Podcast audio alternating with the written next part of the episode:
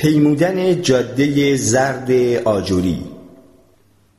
اومانیسم میپندارد هر انسانی یک خود درونی واحد و حقیقی دارد، اما من هنگامی که میکوشم ندای آن را بشنوم، اغلب یا با سکوت مواجه میشوم یا با قیل و قال صداهای مخالف.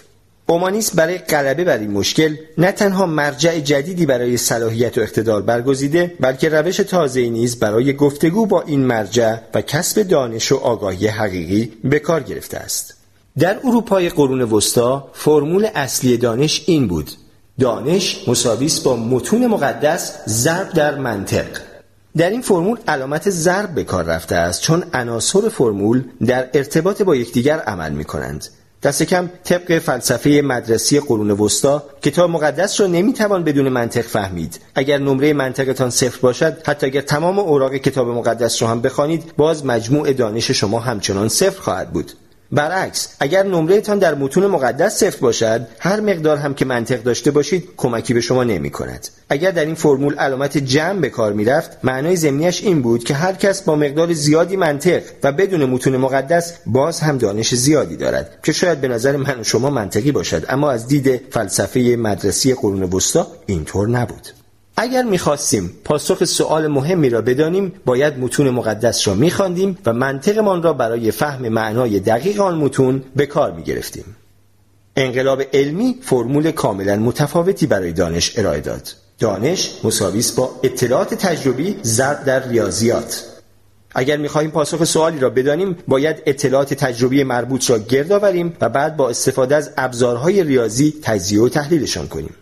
فرمول علمی کسب دانش به پیشرفت‌های چشمگیر در نجوم و فیزیک و پزشکی و بسیاری رشته‌های دیگر انجامید، اما اشکالی بزرگ داشت: از عهده مسئله ارزش و معنا بر نمی‌آمد. صاحب نظران قرون وسطی می‌توانستند با قطعیت کامل مشخص کنند که قتل و دزدی اشتباه است و هدف زندگی انسان اطاعت از دستورهای خداوند است، چون متون مقدس اینطور می‌گفتند. دانشمندان نمی‌توانستند به چنین احکام اخلاقی بپردازند. با هر مقدار اطلاعات و حتی به معجزه ریاضیات هم نمیتوان ثابت کرد که قتل درست نیست، اما جوامع انسانی نمیتوانند بدون این گونه احکام ارزشی باقی بمانند. یک راه غلبه بر این مشکل استفاده همزمان از فرمول قرون وسطی در کنار روش علمی جدید بود. هنگام برخورد با مشکلی علمی مانند تعیین شکل زمین یا ساخت پل یا درمان بیماری، اطلاعات تجربی را گرد میآوریم و با روش‌های ریاضی تجزیه و تحلیل می‌کنیم. اما هنگام مواجه شدن با مشکلی اخلاقی مانند اینکه آیا طلاق و سقط جنین و همجنسگرایی مجاز است یا نه، به متون مقدس رجوع می‌کنیم.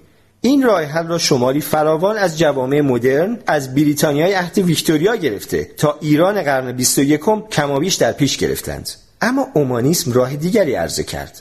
وقتی که انسان‌ها به خود اعتماد پیدا کردند، فرمول جدیدی برای کسب دانش اخلاقی پدید آمد. این فرمول این است: دانش مساوی است با تجربه ضرب در حساسیت. برای دانستن پاسخ هر پرسش اخلاقی باید با تجربه‌های درونیمان ارتباط برقرار کنیم و با بیشترین حساسیت آنها را بررسی کنیم. تجربه‌ها دقیقاً چیستند؟ اطلاعات تجربی که نیستند. تجربه متشکل از اتم یا مولکول یا پروتئین یا اعداد نیست، بلکه پدیده‌ای ذهنی است شامل 3 جزء: احساسات، عواطف و افکار. در هر لحظه تجربه من ترکیبی است از هر آنچه حس می‌کنم، مثل گرما، لذت، تنش و غیره، و هر یک از عواطفی که احساس می‌کنم، مثل عشق، ترس، خشم و غیره، و هر فکری که در ذهنم شکل می‌گیرد. حساسیت یعنی چه؟ 2 معنی دارد. اول، توجه کردن به احساسات و عواطف و افکارم. دوم، اجازه دادن به این احساسات و عواطف و افکار برای اثرگذاری بر من. درست است که نباید بگذارم هر نسیم گذرایی مرا با خود ببرد، ولی باید پذیرای تجربه‌های جدید باشم و بگذارم دیدگاه‌ها و رفتار و حتی شخصیتم را تغییر دهند. تجربیات و حساسیت در چرخه‌ای بی‌پایان دائم به یکدیگر شکل می‌دهند. اگر اصلا حساسیت نداشته باشیم، نمی‌توانیم چیزی را تجربه کنیم و نمی‌توانیم حساسیت داشته باشیم مگر آنکه دستخوش تجربه‌های گوناگون شویم. حساسیت قابلیتی انتزاعی نیست که بتوان با خواندن کتاب یا گوش دادن به سخنرانی ایجادش کرد، بلکه مهارتی عملی است که صرفاً با بکارگیری در عمل میتواند پرورش یابد و پخته شود. ما با وجدانی شکل گرفته و حاضر و آماده متولد نمیشویم. همچنان که در گذر زندگی پیش می رویم، دیگران را می آزاریم، آنها ما را می آزارند، دلسوزانه رفتار می کنیم، دیگران نیز بر ما دلسوزی و شفقت روا می دارند. اگر حواس خود را متمرکز کنیم، حساسیت اخلاقی ما تقویت می شود و این تجربه ها به منبعی بدل می شود برای دانش اخلاقی ارزشمندی درباره چیستی خوبی و درستی و اینکه من واقعاً کی هستم. بنابراین اومانیسم زندگی را فرایند تدریجی تحول درونی می داند که به وسیله تجربیات از نادانی به روشنبینی منتهی می شود. بالاترین هدف زندگی اومانیستی رشد دانش از طریق تجربه‌های بسیار گوناگون فکری و عاطفی و جسمی است. طبق فلسفه چینی، جهان را کنش متقابل نیروهای مخالف اما مکملی حفظ می‌کنند به نام یین و یانگ. این فکر شاید در مورد جهان فیزیکی صادق نباشد، اما قطعاً درباره جهان مدرنی که مخلوق قرارداد علم و اومانیسم است صدق می‌کند. هر یانگ علم یین اومانیسم را هم در درون خود دارد و برعکس. یانگ قدرت را در اختیار ما می‌نهد، اما یین معنا و قضاوت‌های اخلاقی را. یین و یانگ مدرنیته، خرد و عاطفه، آزمایشگاه و موزه و خط تولید و فروشگاه هستند. انسان‌ها اغلب فقط یانگ را می‌بینند و تصور می‌کنند که جهان مدرن سرد و بیروح و علمی و منطقی و سوداگر است، درست مثل آزمایشگاه یا کارخانه. اما دنیای مدرن در ضمن فروشگاه بزرگ پرخرجی است. هیچ فرهنگی در طول تاریخ تا این اندازه برای احساسات و امیال و تجربه‌های انسان اهمیت قائل نشده است. نحوه نگرش اومانیسم به زندگی که آن را مجموعی از تجربه‌ها می‌داند، افسانه آغازین بسیاری از صنایع و فعالیت‌های مدرن بوده است، از گردشگری گرفته تا هنر. آژانس‌های مسافرتی و سرآشپزهای رستوران‌ها به ما بلیت پرواز یا اقامت در هتل یا شام رویایی نمی‌فروشند. آنها تجربه‌های تازه می‌فروشند. به همین سان، در حالی که تمرکز اغلب داستان‌های پیشامدرن بر رویدادها و فعالیت‌های بیرونی بود، داستان‌ها و فیلم‌ها و شعرهای مدرن اغلب حول احساسات درونی می‌گردند. ما در دنیای امروز احتمالاً سلحشوران قرون وسطا را موجوداتی وحشی و بی‌احساس می‌دانیم. اگر آنها در میان ما بودند، نزد مشاور می‌فرستادیمشان تا شاید کمکشان کند با خود ارتباط برقرار کنند. این همان کاری است که مرد حلبی در داستان جادوگر شهر اوز می‌کند. او همراه با دروتی و دوستانش جاده زرد آجوری را می‌پیماید و امیدوار است وقتی به شهر اوز رسیدند، جادوگر بزرگ به او قلب بدهد، در حالی که مترسک مغز می‌خواهد و شیر شهامت. آنها در پایان سفرشان می‌فهمند که جادوگر بزرگ شیادی بیش نیست و نمی‌تواند هیچ کدام از خواسته‌هایشان را عملی کند، اما چیزی بسیار مهمتری را کشف می‌کنند: همه آنچه می‌خواهند از قبل در درون خودشان هست. نیازی به جادوگری خداگونه نیست تا بتوانند به احساس یا خرد یا شجاعت دست یابند. فقط باید جاده زرد آجری را بپیمایید و پذیرای هر تجربه‌ای باشید که سر راهتان قرار می‌گیرد. حقیقت جنگ. فرمول دانش مساویس با تجربه ضرب در حساسیت نه فقط فرهنگ عمومی، بلکه حتی فهم ما از موضوع مهمی مثل جنگ را هم دگرگون کرده است. در بخش اعظم تاریخ، مردم برای دانستن اینکه آیا جنگ خاصی عادلانه است یا نه، به سراغ خداوند و متون مقدس و پادشاهان و اشرافزادگان و روحانیون می‌رفتند. کم بودند کسانی که برای افکار و تجربه‌های سربازی معمولی یا شهروندی عادی اهمیت قائل شوند. داستان‌های جنگی مانند آثار هومر و ویرژیل و شکسپیر تأکیدشان بر اقدامات امپراتورها و ژنرال‌ها و قهرمانانی برجسته بود و بدبختی‌های جنگ را هم کتمان نمی‌کردند، اما این بعد جنگ با شرح کاملی که از افتخار و دلاوری می‌دادند خنثی می‌شد. سربازان معمولی یا به شکل جسدهای روی هم انباشته تصویر می شدند که جالوتی آنها را کشته بود، یا جمعیتی در حال ابراز احساسات که فاتحی چون داوود را روی دستهایشان بالا می بردند. در طول هزاران سال، وقتی که مردم به جنگ می نگریستند، خدایان و امپراتوران و ژنرال‌ها و قهرمان‌های بزرگ را می دیدند. اما در طی 2 قرن گذشته، شاهان و ژنرال‌ها روز به روز بیشتر کنار رفتند و سربازان معمولی و تجربه‌هایشان کانون توجه شده است. رمان‌های جنگی مانند در جبهه غرب خبری نیست، و فیلم‌های جنگی مثل جوخه با قصه تازه سرباز جوان و چشم و گوش بسته آغاز می‌شوند که چیز زیادی درباره خودش و دنیا نمی‌داند، اما بار سنگین امیدها و خیالات باطلش را به دوش می‌کشد. او باور دارد که جنگ افتخارآفرین است و آرمان آنها به حق است و ژنرالشان نابغه. چند هفته جنگ واقعی پر از غلتیدن در گل و لای و خون و بوی مرگ خیالاتش را یکی پس از دیگری در هم می‌ریزد. آن تازه سرباز چشم و گوش بسته اگر جان سالم به در برد، در قامت انسان بسیار خردمندتری صحنه جنگ را ترک می‌کند که دیگر کلیشه‌ها و آرمان‌های لقلقه زبان آموزگاران و فیلمسازان و سیاستمداران زبان‌آور را باور ندارد. عجیب این که داستان به قدری تاثیرگذار شده است که حتی آموزگاران و فیلمسازان و سیاستمداران زبان آور هم بارها و بارها تکرارش می‌کنند. جنگ چیزی نیست که در فیلم‌ها می‌بینید.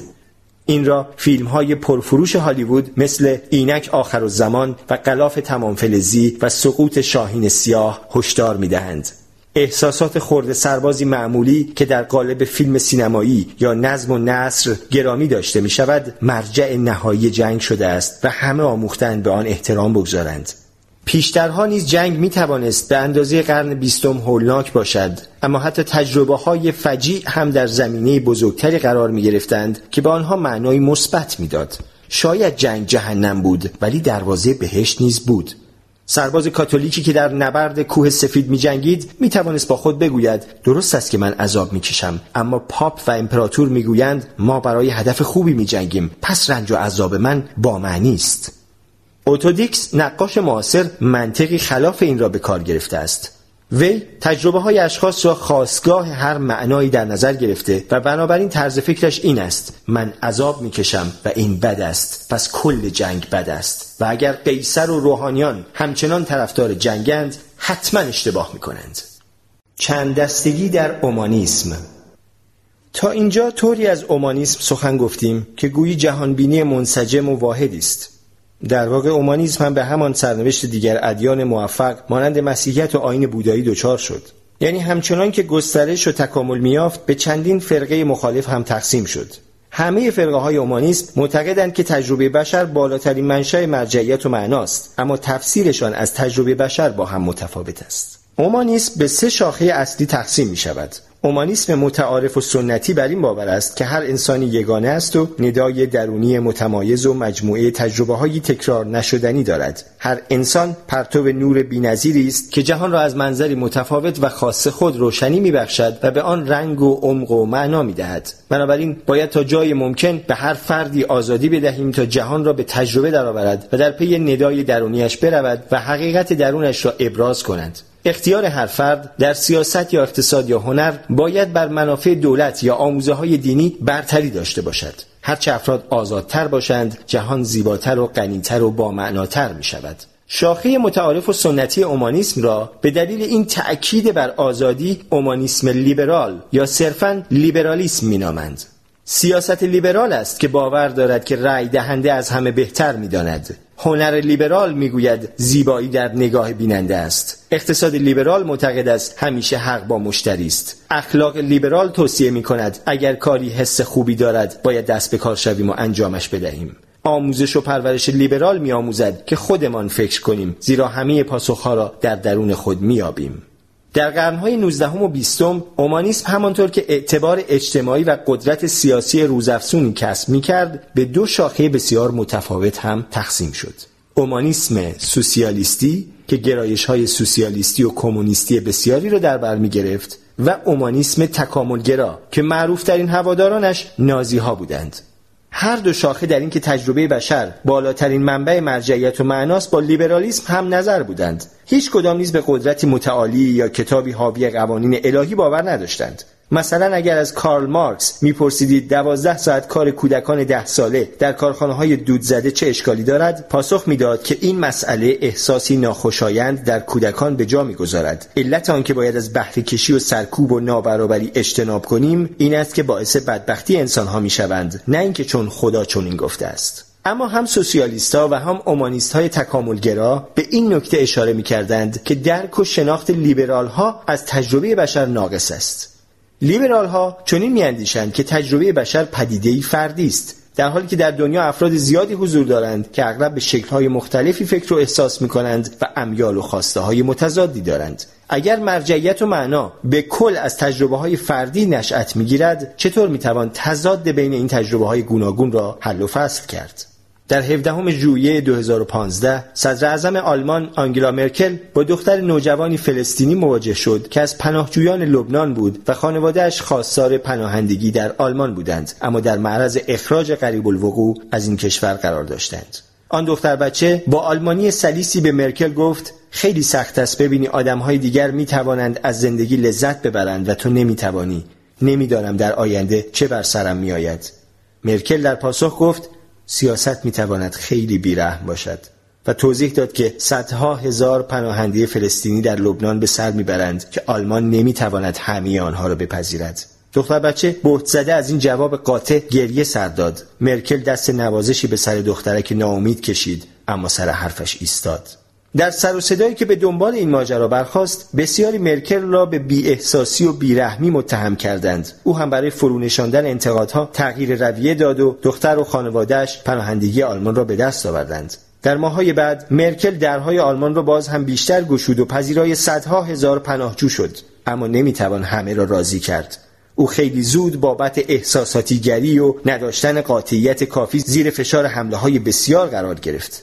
تعداد زیادی از والدین آلمانی از این می‌ترسیدند که چرخش 180 درجه‌ای سیاست مرکل به معنای پایین آمدن سطح زندگی فرزندانشان و شاید به راه افتادن موج اسلامی سازی باشد. چرا باید آرامش و رفاه خانوادهشان را برای انسان‌های کاملاً غریبه‌ای به خطر بیاندازند که شاید حتی ارزش‌های لیبرالیسم را هم قبول ندارند؟ همه در این مورد نظر قاطعی دارند. چطور میتوان تضاد بین احساسات پناهندگان ناامید و آلمانی‌های نگران را رفع کرد؟ برگزاری انتخابات دموکراتیک هم در این خصوص دردی را دوا نخواهد کرد، چون سپس این سوال مطرح می‌شود که در این انتخابات چه کسانی میتوانند رأی بدهند؟ فقط شهروندان آلمان یا میلیون‌ها آسیایی و آفریقایی که می‌خواهند به آلمان مهاجرت کنند؟ چرا باید برای احساسات یک گروه در مقابل گروه دیگر برتری قائل شد؟ انسان‌ها فقط زمانی خود را به انتخابات دموکراتیک پایبند می‌دانند که با دیگر رأی‌دهندگان پیوندی اساسی داشته باشند. اگر من با تجربه دیگر رأی‌دهندگان بیگانه باشم و اگر بر این باور باشم که آنها احساسات من را نمی‌فهمند و به منافع حیاتی من توجهی ندارند، حتی اگر در رأی‌گیری با نتیجه 100-1 هم شکست بخورم، باز قطعاً هیچ دلیلی برای پذیرفتن این حکم ندارم. انتخابات دموکراتیک معمولاً فقط در میان کسانی جواب می‌دهد که پیشاپیش پیوندهای مشترکی با یکدیگر دارند، مانند باورهای دینی و اسطوره‌های ملی مشترک. اینها روشی هستند برای حل و فصل اختلاف‌ها میان مردمی که از قبل درباره مسائل اساسی با هم اتفاق نظر دارند. بنابراین در بسیاری موارد لیبرالیسم با هویت‌های جمعی و احساسات قبیله‌ای کهن پیوند خورده است تا ناسیونالیسم جدیدی شکل بگیرد. امروزه خیلی ها ناسیونالیسم را به نیروهای ضد لیبرال ربط میدهند، اما دست کم در طول قرن 19 ناسیونالیسم متحد نزدیک لیبرالیسم بود و با آن در یک جبهه قرار داشت. اومانیسم سوسیالیستی مسیر کاملا متفاوتی در پیش گرفته است. سوسیالیست ها از لیبرال ها انتقاد می کنند که توجه ما انسان ها را معطوف به احساسات خودمان کردند، نه آنچه دیگران تجربه می کنند. درست است که تجربه بشر خاستگاه همه معانی است، ولی میلیاردها انسان در جهان زندگی می‌کنند و همه آنها نیز درست به اندازه خود ما ارزشمندند. لیبرالیسم نگاه خیره ما را به درون می‌دوزد و بر بی‌همتایی ما و ملتمان تاکید می‌کند، اما سوسیالیسم از ما می‌خواهد که از توجه و دلمشغولی به خود و احساساتمان دست برداریم و در عوض بر احساسات دیگران و تأثیر اقداماتمان بر تجربه‌های آنها تمرکز کنیم. صلح جهانی نه با گرامی داشتن وجوه تمایز هر ملت، بلکه با اتحاد همه کارگران جهان تحقق می‌یابد و سازگاری اجتماعی نه با کند و کاو خودشیفته‌وار هر فرد در ژرفای درونی خود، بلکه از طریق مقدم شمردن نیازها و تجربه‌های دیگران بر امیال و خواسته‌های خود حاصل می‌شود. سوسیالیست ها با خودکاوی مخالفند و از شکلگیری نهادهای جمعی قدرتمند مانند احزاب سوسیالیست و اتحادیه‌های تجاری حمایت می‌کنند که هدفشان رمزگشایی از جهان برای ماست. در سیاست لیبرال رأی دهنده از همه بهتر می‌داند و در اقتصاد لیبرال همیشه حق با مشتری است، اما در سیاست سوسیالیستی حزب از همه بهتر می‌داند و در اقتصاد سوسیالیستی همیشه حق با اتحادیه کارگری است. مرجعیت و معنا همچنان از تجربه بشر نشأت می‌گیرد. هم حزب و هم اتحادیه کارگری از افراد تشکیل می شود و هدفشان کاستن از رنج و بدبختی بشر است، ولی افراد باید گوش به فرمان حزب و اتحادیه کارگری باشند و نه احساسات شخصیشان. در سوی دیگر، اومانیسم تکاملگرا برای مشکل تجربه‌های متضاد و متعارض بشری راه حل متفاوتی دارد.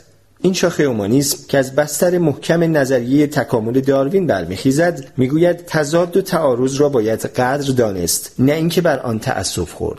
برخی انسان‌ها اساساً از دیگران برترند و هنگام تعارض تجربه‌های بشری با یکدیگر، شایسته‌ترین انسان‌ها باید بقیه را از سر راه بردارند.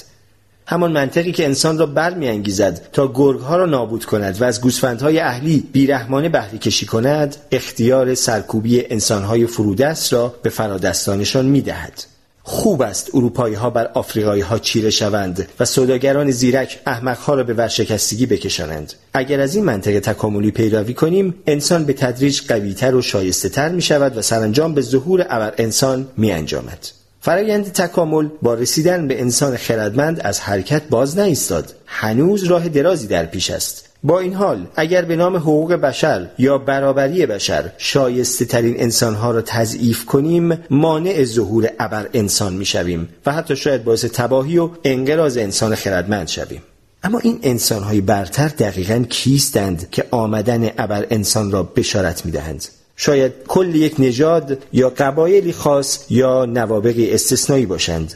در هر صورت آنچه به آنها برتری می‌دهد این است که توانایی‌های برتری دارند که با خلق دانش نوین یا فناوری پیشرفته‌تر یا جوامع مرفه‌تر یا هنرهای زیباتر آشکار می‌شود. تجربه اینشتین یا بتهوون بسیار ارزشمندتر از تجربه یک عرقخور بیکار و بیار است و مضحک است که با آنها طوری رفتار کنیم که گویی لیاقت و شایستگی یکسانی دارند. به همین سان اگر ملت خاص همواره در پیشرفت بشر پیشگام بوده است، باید آن را به درستی برتر از دیگر ملت‌هایی بدانیم که در تکامل بشر سهمی اندک یا اصلا نقشی نداشتند. در نتیجه اومانیسم تکاملگرا برخلاف هنرمندان لیبرالی چون اوتودیکس معتقد است که تجربه انسان از جنگ ارزشمند و حتی بسیار ضروری است. از دید آنها تجربه جنگ انسان را به سمت موفقیت‌های تازه سوق می‌دهد، هرچه باشد جنگ به انتخاب طبیعی آزادی عمل بیشتری می‌دهد، ضعیفان را از صفحه روزگار محو می‌کند و انسان‌های خشن و جاه طلب را قدر می‌شناسد. جنگ حقیقت زندگی را آشکار و میل به قدرت و افتخار و پیروزی را بیدار می‌کند. نیچه این بحث را خلاصه کرد و گفت که جنگ مدرسه زندگی است و چیزی که من را نکشد قوی‌ترم می‌کند. تجربه جنگ حقیقت جهان را برای هیتلر آشکار کرد، جنگلی زیر سلطه قوانین بیرحمانی انتخاب طبیعی. کسانی که از شناسایی این حقیقت سر باز زنند نمیتوانند به بقای خود ادامه دهند. برای کسب موفقیت نه تنها باید قوانین این جنگل را بشناسید، بلکه باید شادمانه بپذیریدشان. باید تأکید کنیم که هیتلر هم درست مثل هنرمندان لیبرال ضد جنگ تجربه سربازان معمولی را تقدیس می‌کرد. در حقیقت زندگی سیاسی هیتلر یکی از بهترین نمونه هاست که انطباق یافتن قدرتی عظیم با تجربه های شخصی انسانهای عادی را در سیاست قرن بیستم نشان می دهد. هیتلر افسر ارشد نبود. در 4 سال جنگ به رده‌ای بالاتر از سرجوخه هم نرسید. هیچ آموزش رسمی ندیده بود و هیچ مهارت تخصصی و پیشینه سیاسی هم نداشت. تاجری موفق یا عضو فعال اتحادیه‌های کارگری هم نبود. نه دوست و آشنایی در میان مقامات بالا داشت، نه ثروت درخوری. در ابتدا حتی تابعیت آلمان را نیز نداشت و مهاجری بی‌نوا بود. زمانی که هیتلر به رأی دهندگان آلمانی متوسل شد و اعتمادشان را طلبید، میتوانست فقط یک دلیل به نفع خود اقامه کند. تجربه‌هایش در سنگرها به او چیزهایی آموخته بود که هرگز در هیچ دانشگاه یا ستاد کل یا وزارتخانه دولتی نمیتوان فرا گرفت. مردم از او پیروی کردند و به نفعش رأی دادند، چون با او همزاد پنداری میکردند و مانند او اعتقاد داشتند که دنیا جنگل است و چیزی که ما را نکشد قطعاً قوی‌ترمان میکند. البته باید به خاطر داشت که هیتلر و نازیها صرفاً نماینده شکل افراطی اومانیسم تکاملگرا هستند. ترس و لرز از نازیسم هم نباید چشم ما را به روی همه آن بینش و شناختی ببندد که اومانیسم تکاملگرا میتواند در اختیارمان بگذارد. نازیسم مولود همراه شدن اومانیسم تکاملگرا با برخی نظریه‌های نجات پرستانه و عواطف و احساسات فراملی گرایانه بود. همه اومانیست‌های تکاملگرا نجات پرست نیستند و هر باوری به توانایی انسان برای تکامل بیشتر لزوماً به برپای دولت‌های پلیسی و اردوگاه‌های کار اجباری نمی‌انجامد. آشویتس باید مثل علامت قرمز رنگ هشدار عمل کند، نه پرده سیاهی که کل افق دید انسان را بپوشاند. اومانیسم تکاملگرا در شکل دادن به فرهنگ مدرن نقش مهمی داشت و به احتمال زیاد در شکل دادن به قرن 21 مؤثرتر نیز خواهد بود. جنگ‌های دینی اومانیسم. در ابتدا تفاوت‌های اومانیسم‌های لیبرال و سوسیالیستی و تکاملگرا نسبتاً بی اهمیت به نظر می‌رسید، در مقایسه با شکاف عظیمی که فرقه‌های اومانیسم را از مسیحیت یا اسلام یا هندوئیسم جدا می‌کرد. جر و بحث‌های میان صورت‌های مختلف اومانیسم ناچیز بود، اما با حاکم شدن اومانیسم بر جهان این تفرقه‌های داخلی گسترش یافت و نهایتاً شعله‌های مرگبارترین جنگ دینی تاریخ از دل آن زبانه کشید. در نخستین دهه قرن 20 سنت لیبرال همچنان از قدرت خود مطمئن بود. لیبرال ها اطمینان داشتند که صرفاً اگر به افراد بیشترین آزادی بیان و پیگیری خواسته هایشان را بدهیم، جهان از صلح و سعادتی بی سابقه بهره مند خواهد شد. شاید زدودن کامل قید و بندهای سلسله مراتب قدیمی و ادیان تاریک‌اندیش و امپراتوری های ظالم به طول انجامد، اما با گذشت هر دهه آزادی‌ها و موفقیت‌های تازه‌ای از راه می‌رسد و سرانجام بهشت را بر زمین برپا می‌داریم. در روزهای خوش ژوئن 1914 لیبرال‌ها تاریخ را با خود همراه می‌دیدند، اما سوسیالیست‌ها معتقد بودند لیبرالیسم در واقع سرپوشی است بر نظامی بیرحم و استثمارگر و نژادپرست. به جای آزادی که دربارش مبالغه فراوان شده است، بخوانید مالکیت، دارایی، دفاع از حق افراد برای انجام دادن هر آنچه فکر می‌کنند خوب است، در اغلب موارد به معنی حفاظت از مالکیت و امتیازهای طبقات متوسط و بالاست. برخورداری از آزادی زیستن در جایی که دوست دارید چه سودی دارد وقتی نتوانید کرایه‌اش را بدهید؟ داشتن آزادی تحصیل در رشته‌ای که میپسندید چه فایده‌ای دارد وقتی نتوانید از عهده پرداخت شهریه‌ها برآیید؟ و داشتن آزادی سفر به هر جا که خیالش را در سر میپرورانید چه سودی دارد وقتی نتوانید اتومبیل بخرید؟ بنابر کنایه‌ای معروف زیر سایه لیبرالیسم همه آزادند تشنه چیزی باشند. حتی از این هم بدتر، لیبرالیسم با تشویق انسانها به یکه و تنها دیدن خود، آنها را از دیگر اعضای طبقهشان جدا می کند و مانع از آن می شود که با یکدیگر علیه نظامی که سرکوبشان می کند متحد شوند. به این ترتیب لیبرالیسم نابرابری را تداوم می بخشد و توده ها را به فقر و نخبگان را به از خود بیگانگی محکوم می کند. در حالی که لیبرالیسم زیر این ضربه از چپ وارد آمده تلو تلو می خورد، اومانیسم تکاملگرا هم از راست ضربه‌ای به آن زد. نژادپرست‌ها و فاشیست‌ها لیبرالیسم و نیز سوسیالیسم را بابت متزلزل کردن انتخاب طبیعی و ایجاد اسباب تباهی بشر مینکوهیدند و هشدار می‌دادند که اگر به همه انسان‌ها ارزش برابر و فرصت‌های تربیتی یکسان داده شود، انتخاب طبیعی از عمل باز می‌ماند و شایسته‌ترین انسان‌ها در اقیانوس میانمایگی غرق می‌شوند و بشر به جای تبدیل شدن به ابر انسان نابود می‌شود. از 1914 تا 1989 جنگ دینی مرگباری بین سه فرقه اومانیسم در گرفت و لیبرالیسم در ابتدا متحمل شکست‌های پی در پی شد. نه تنها رژیم‌های کمونیستی و فاشیستی بر بسیاری از کشورها چیره شدند، بلکه اندیشه‌های اساسی لیبرالیستی در بهترین حالت ساده‌لوحانه جلوه کردند. جنگ جهانی دوم که حالا با نگاه به گذشته خاطره پیروزی بزرگ لیبرالیسم را به ذهنمان می‌آورد، در زمان خود هرگز اینطور به نظر نمی‌رسید. آلمان سرانجام موقعی از پا درآمد که کشورهای لیبرال با اتحاد جماهیر شوروی متحد شدند که بار اصلی جنگ را به دوشش کشید و هزینه سنگین‌تری بابتش پرداخت. 25 میلیون شهروند شوروی در جنگ جان باختند، در مقایسه با نیم میلیون بریتانیایی و نیم میلیون آمریکایی. بخش زیادی از امتیاز شکست نازیسم را باید به کمونیسم داد و دست کم در کوتاه مدت کمونیسم ذینفع بزرگ جنگ هم بود. اتحاد شوروی مثل کمونیستی مطرود و منزوی وارد جنگ شد و در قامت یکی از دو ابرقدرت جهانی و رهبر یک بلوک بین‌المللی رو به رشد از آن بیرون آمد. تا 1949 اروپای شرقی از اقمار اتحاد شوروی شد و حزب کمونیست چین جنگ داخلی چین را به نفع خود به پایان برد و ایالات متحده آمریکا را جنون ضدیت با کمونیسم فرا گرفت. در 1956 نخست وزیر شوروی نیکیتا خروشچوف با اطمینان خاطر به غرب لیبرال اعلام کرد که چه خوشتان بیاید چه نه، تاریخ به نفع ماست، ما شما را به خاک خواهیم سپرد. تا سال 1970 130 کشور مستقل در دنیا بود، اما از بین آنها فقط 30 کشور نظام لیبرال دموکراسی داشتند که اغلبشان نیز در شمال غرب اروپا جمع شده بودند. هند تنها کشور مهم جهان سوم بود که بعد از کسب استقلال به لیبرال دموکراسی متحد ماند، اما حتی هند هم از بلوک غرب فاصله گرفت و بیشتر به سمت شوروی متمایل شد. در 1975 اردوگاه لیبرال ها متحمل خفتبارترین شکست خود شد.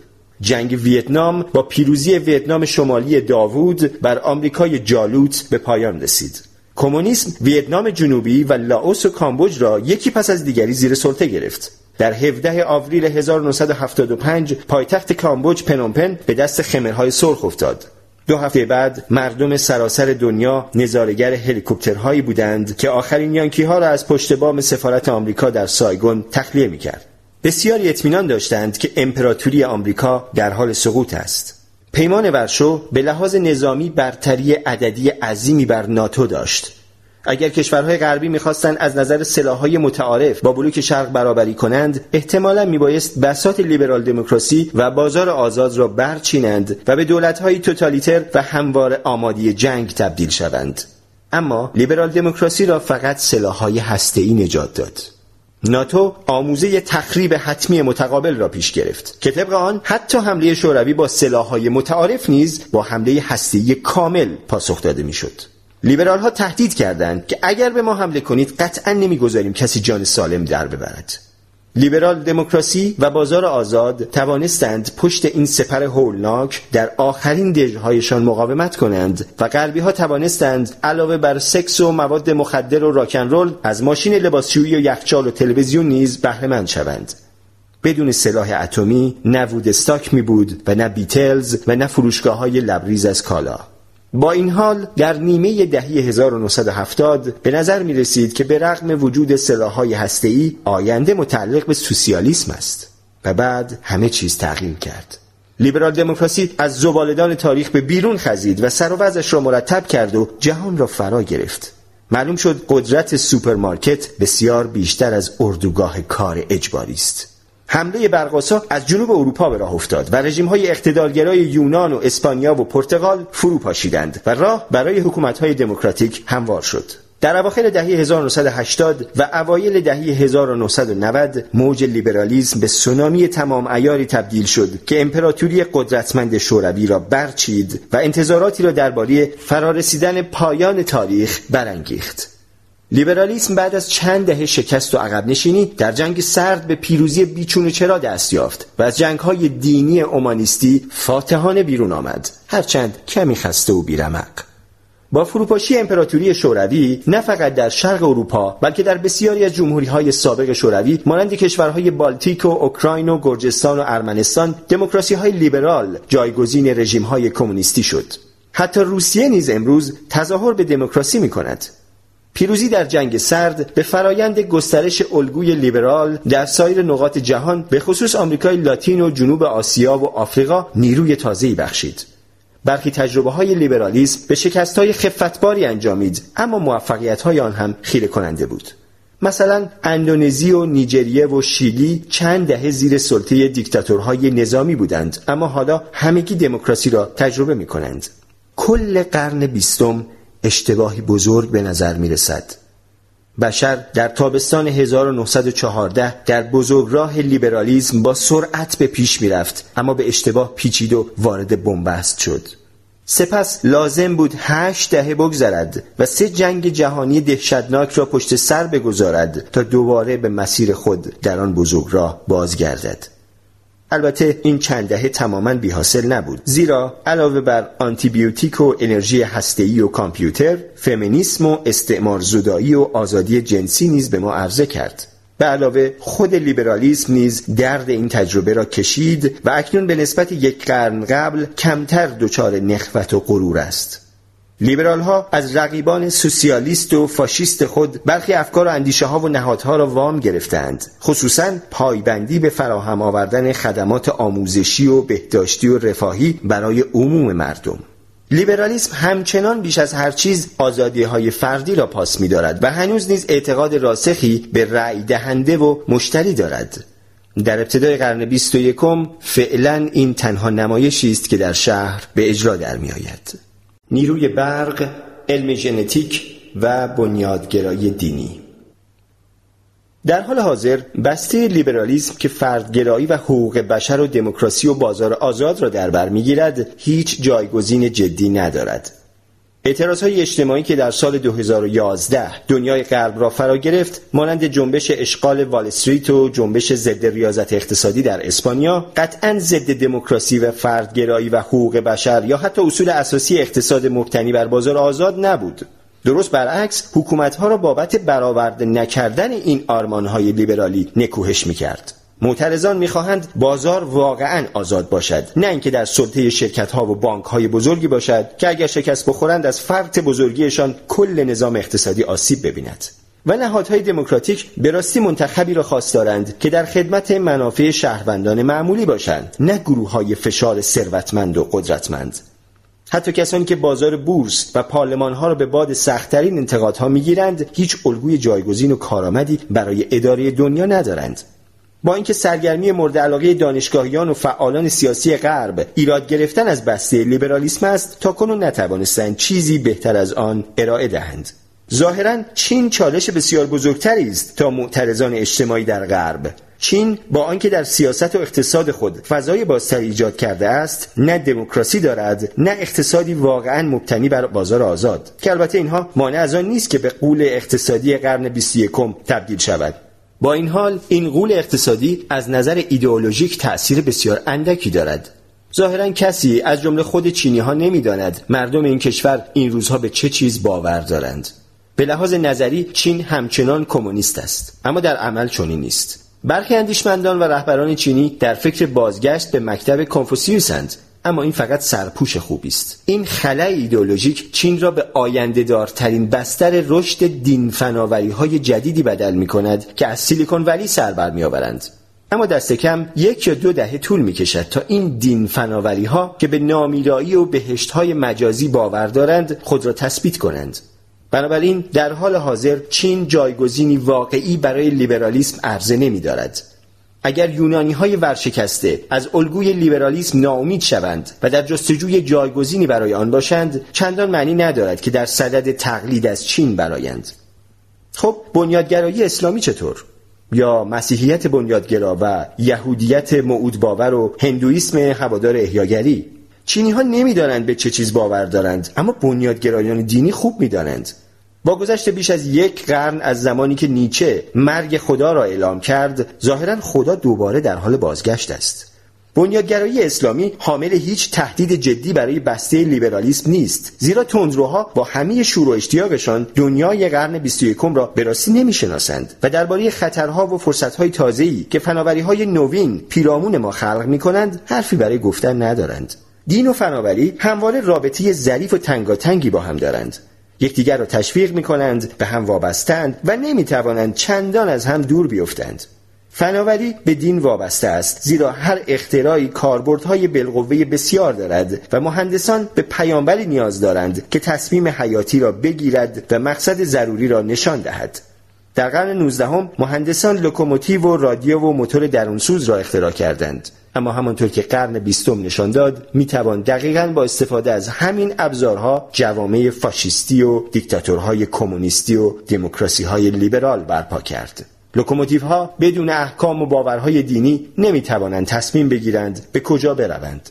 از طرف دیگر فناوری اغلب دامنه و حدود نگرش‌های دینی ما را تعیین می‌کند، شبیه خدمتکاری که میل و اشتهای ما را با دادن فهرست غذا به دستمان محدود و مشخص می‌کند. فناوری‌های نوین خدایان کهن را می‌میراند و خدایان تازه‌ای متولد می‌کند. از همین روست که خدایان عصر کشاورزی با جن و پریهای عصر شکارگری خوراکجویی فرق داشتند و بهشتی که کارگران کارخانه خیالش را در سر می‌پرورانند با بهشت روستاییان متفاوت است. فناوری‌های انقلابی قرن 21 به احتمال زیاد به جای احیای آیین‌های قرون وسطی جنبش‌های دینی بی‌سابقه‌ای پدید می‌آورد. شاید مسلمانان بنیادگرا این شعار را تکرار کنند که پاسخ همه مسائل اسلام است، ولی ادیانی که ارتباط خود را با واقعیت‌های مربوط به فناوری‌های روز از دست می‌دهند حتی توانایی درک مسائل مطروحه را نیز ندارند. آنگاه که هوش مصنوعی اغلب وظایف شناختی را بهتر از انسان‌ها انجام دهد، تکلیف بازار کار چه می‌شود؟ شکل گرفتن طبقه بزرگ جدیدی شامل آدم‌های به لحاظ اقتصادی بی‌مصرف چه پیامدهای سیاسی خواهد داشت؟ زمان که نانو فناوری و داروهای باززاینده و حیات بخش انسان‌های 80 ساله را به 50 سالگی برگردانند، چه بر سر روابط بشری و خانواده‌ها و صندوق‌های بازنشستگی می‌آید؟ آنگاه که فناوری زیستی به ما امکان دهد بچه طراحی شده داشته باشیم و شکافی بی سابقه بین فقیر و غنی پدید آوریم، جامعه بشری راه به کجا خواهد برد؟ پاسخ هیچ کدام از این سوالها را نمیتوان در قرآن و قوانین شریعت یافت، نه در کتاب مقدس یا منتخبات کنفوسیوس، زیرا در خاورمیانه قرون وسطی یا چین باستان کسی از کامپیوتر و علم ژنتیک و نانو فناوری چیزی نمیدانست. شاید اسلام بنیادگرا در دنیایی پر از طوفان‌های اقتصاد و فناوری نوید لنگر قطعیت و اطمینان را بدهد، ولی برای عبور از دل طوفان به جز لنگر نقشه و سکان نیز لازم است. بنابراین چه بسا اسلام بنیادگرا برای کسانی که در جمع پیروانش متولد و تربیت می‌شوند جالب توجه باشد، اما برای جوانان بیکار اسپانیا یا میلیاردرهای نگران چینی چیز چندان ارزشمندی ندارد. درست است که با تمام این حرفها شاید همچنان صدها میلیون نفر به اسلام یا مسیحیت یا هندوئیسم معتقد باشند، اما در تاریخ اعداد به تنهایی اهمیت چندانی ندارد. تاریخ را اغلب گروه‌های کوچک مبتکر نوگرا می‌سازند، نه جمع‌های انبوه واپسنگر. روزی از لنین خواستند کمونیسم را در یک جمله تعریف کند. گفت کمونیسم مساوی است با قدرت شوراهای کارگری به علاوه برق رسانی به همه کشور. بدون الکتریسیته و راه آهن و رادیو کمونیسمی در کار نخواهد بود. در روسیه قرن 16 نمیشد رژیمی کمونیستی برپا کرد، زیرا کمونیسم مستلزم تمرکز اطلاعات و منابع در مرکز است. شعار از هر کس به اندازه تواناییش به هر کس به اندازه نیازش فقط زمانی درست از آب در می آید که به راحتی بتوان محصولات را از دور و نزدیک جمع آورد و در همه جا توزیع کرد و فعالیت‌های سراسر کشور را نیز در نظر داشت و با هم هماهنگ کرد. مارکس و پیروانش واقعیت‌های جدید مربوط به فناوری و تجربه‌های تازه بشری را دریافتند، بنابراین هم پاسخ‌هایی درخور برای مشکلات جدید جامعه صنعتی داشتند و هم اندیشه‌هایی بدیع درباره شیوه سود بردن از آن فرصت‌های بی‌مانند. سوسیالیست‌ها دین و آیین نوین شکوهمندی آفریدند برای یک دنیای قشنگ نو. رستگاری از طریق فناوری و اقتصاد را نوید دادند. از این رو نخستین دین فناوری تاریخ را بنیاد نهادند. آنها مبانی گفتمان ایدئولوژیک را دگرگون کردند. پیش از مارکس مردم خود را بر اساس دیدگاه‌هایشان درباره خداوند و نه شیوه‌های تولید تعریف و تقسیم می‌کردند. از زمان مارکس به بعد مسائل مربوط به فناوری و ساختار اقتصادی بسیار مهمتر و تفرقه انگیزتر از بحث‌های مربوط به روح و جهان آخرت شد.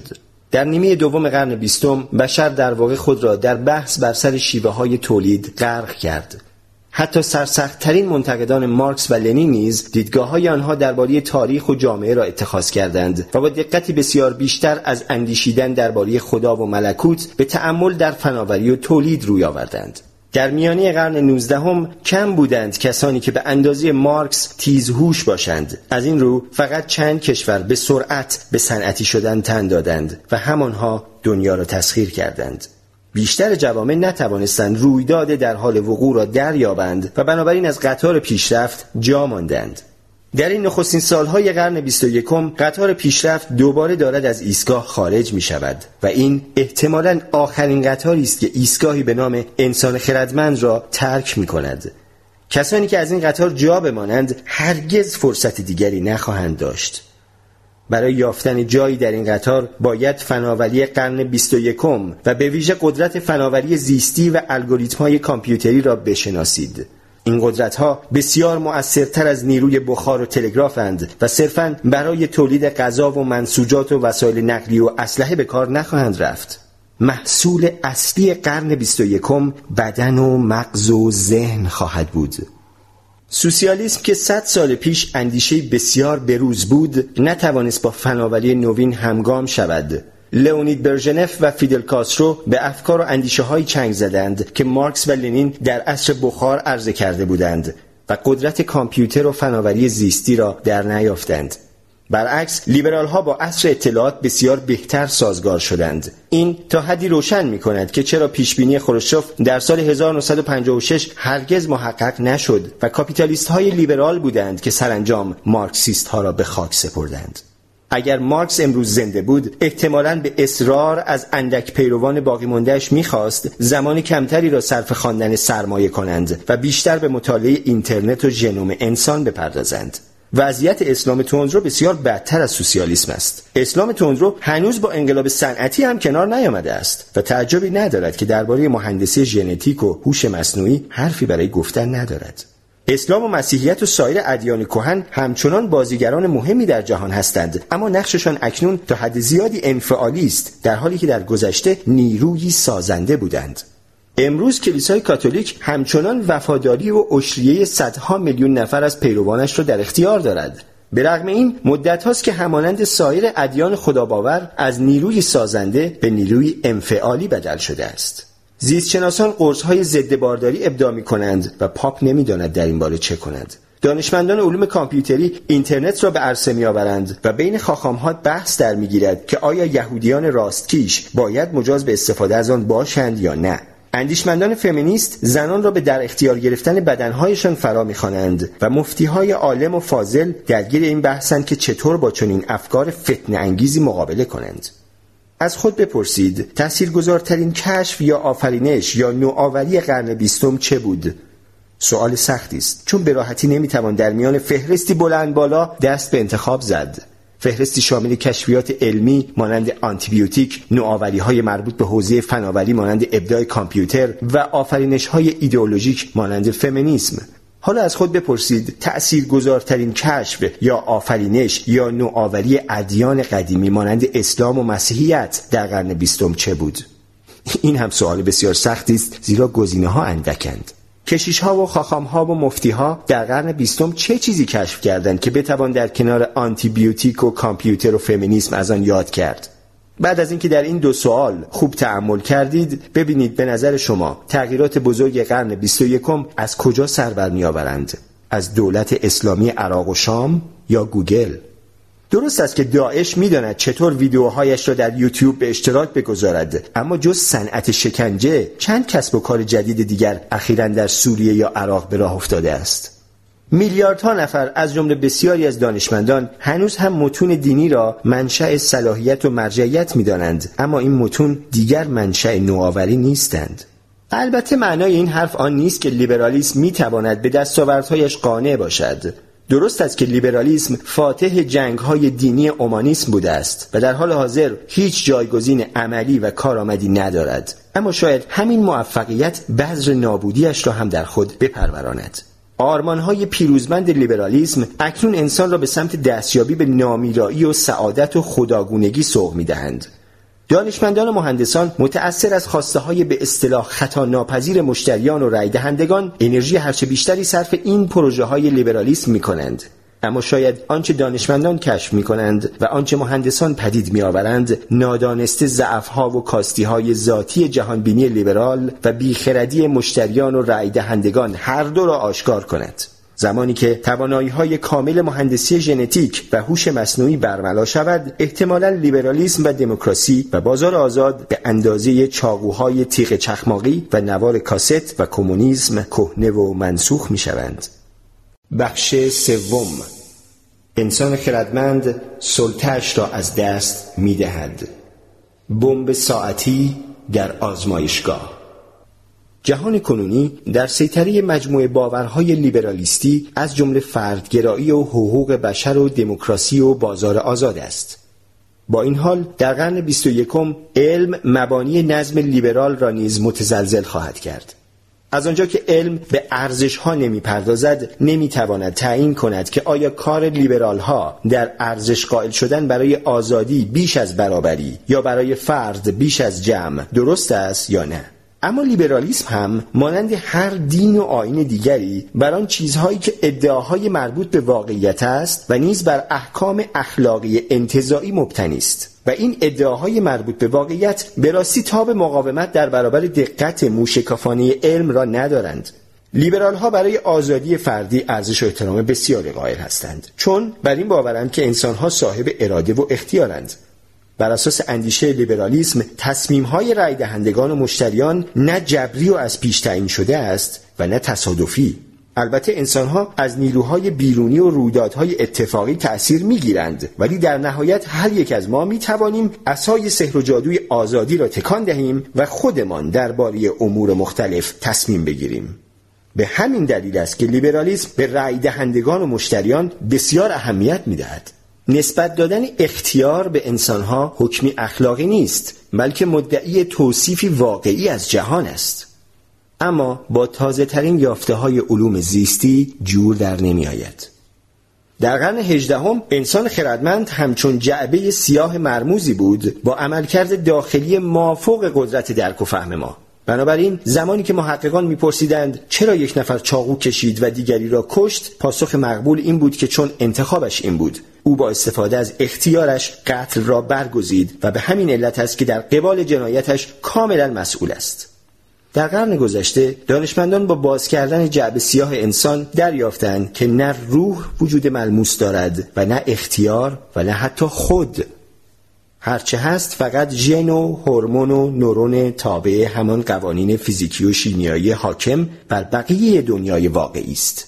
امروز اگر از محققان بپرسند چرا کسی چاقو کشید و دیگری را کشت، این پاسخ که چون انتخابش بود دیگر چندان به دل نمی نشیند. در عوض دانشمندان ژنتیک و مغز پاسخی بسیار مفصلتر ارائه می دهند. او در نتیجه فلان و بهمان فرایند الکتروشیمیایی مغز این کار را کرد که خود حاصل نوعی ترکیب ژنتیکی خاص بوده است که بازتاب فشارهای دیرینه سیر تکامل همراه با جهش‌های ژنتیکی اتفاقی اند. فرایندهای الکتروشیمیایی مغز که به قتل منتهی می‌شوند یا جبری اند یا تصادفی یا ترکیبی از هر دوی اینها، ولی هرگز ارادی نیستند.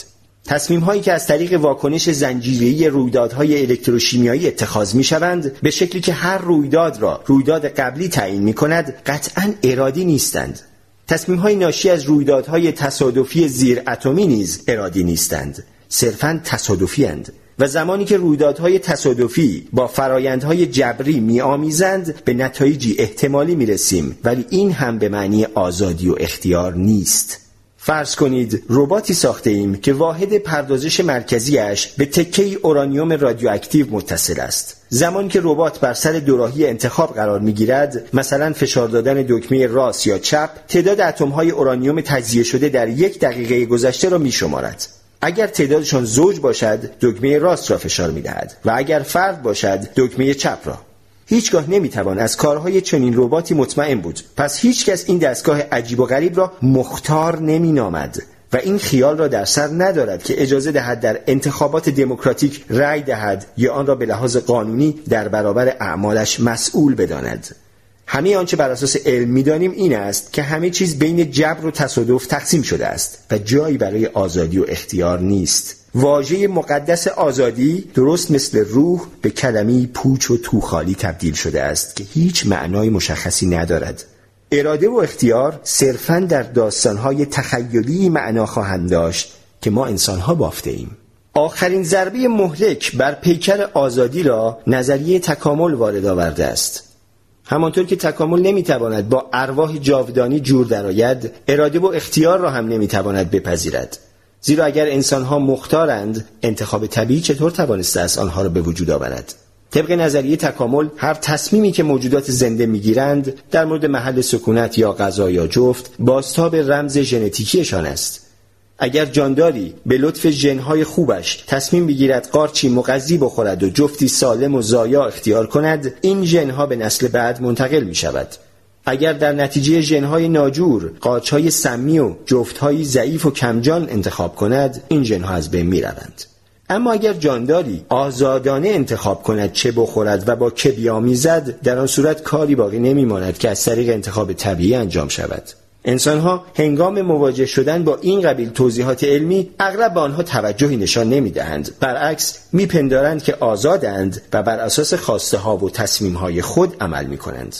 درست است، انسان‌ها مطابق با خواسته‌هایشان رفتار می‌کنند. اگر منظور از اختیار توانایی عمل کردن طبق خواسته‌هاست، بله، انسان اختیار دارد، همانطور که شامپانزه و سگ و طوطی هم دارند.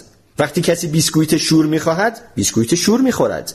اما مسئله اصلی این نیست که آیا توتی و انسان می توانند خواسته های درونیشان را محقق کنند یا نه. مسئله این است که آیا می توانند از ابتدا خواسته هایشان را خودشان انتخاب کنند یا نه. چرا یک نفر بیسکویت شور می خواهد نه خیار؟ چرا من تصمیم می گیرم به جای خودداری از مقابله به مثل همسایه مزاحمم را بکشم؟ چرا می خواهم به جای ماشین سیاه ماشین قرمز بخرم؟ چرا ترجیح میدم به نفع محافظه‌کاران رای دهم نه حزب کارگر؟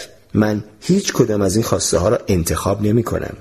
اگر اینکه احساس می کنم میل و خواسته خاصی در درونم غلیان می کند، نتیجه فرایندهای زیست شیمیایی در مغز من است. این فرایندها احتمالاً یا جبری اند یا تصادفی، اما اختیاری نیستند. اینها صرفاً فرضیات یا تأملاتی فلسفی نیست. امروزه می توانیم با استفاده از اسکن مغز خواسته ها و تصمیم های انسان ها را پیش از آن که خود از آن آگاه باشند پیش بینی کنیم. در فرایند یک آزمایش، افرادی در درون اسکنر بسیار بزرگ مغز قرار می گیرند و در هر دستشان کلیدی است. از آنها خواسته می شود هرگاه مایلند یکی از این کلیدها را فشار دهند.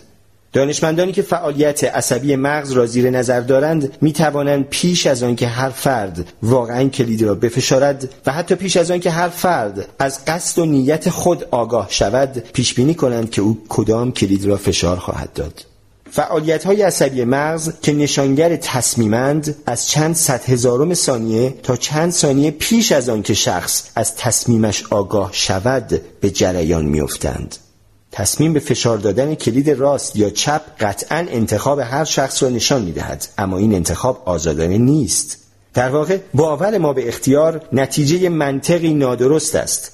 زمانی که زنجیره‌ای از واکنش‌های زیست شیمیایی باعث می‌شوند بخواهم کلید راست را فشار دهم، احساس می‌کنم واقعاً می‌خواهم کلید راست را فشار دهم و درست است. من واقعا میخواهم آن را فشار دهم، اما انسانها به اشتباه به این نتیجه میرسند که اگر میخواهند آن کلید را فشار دهند به این دلیل است که انتخاب کردند چون این خواستی داشته باشند، و این البته نادرست است.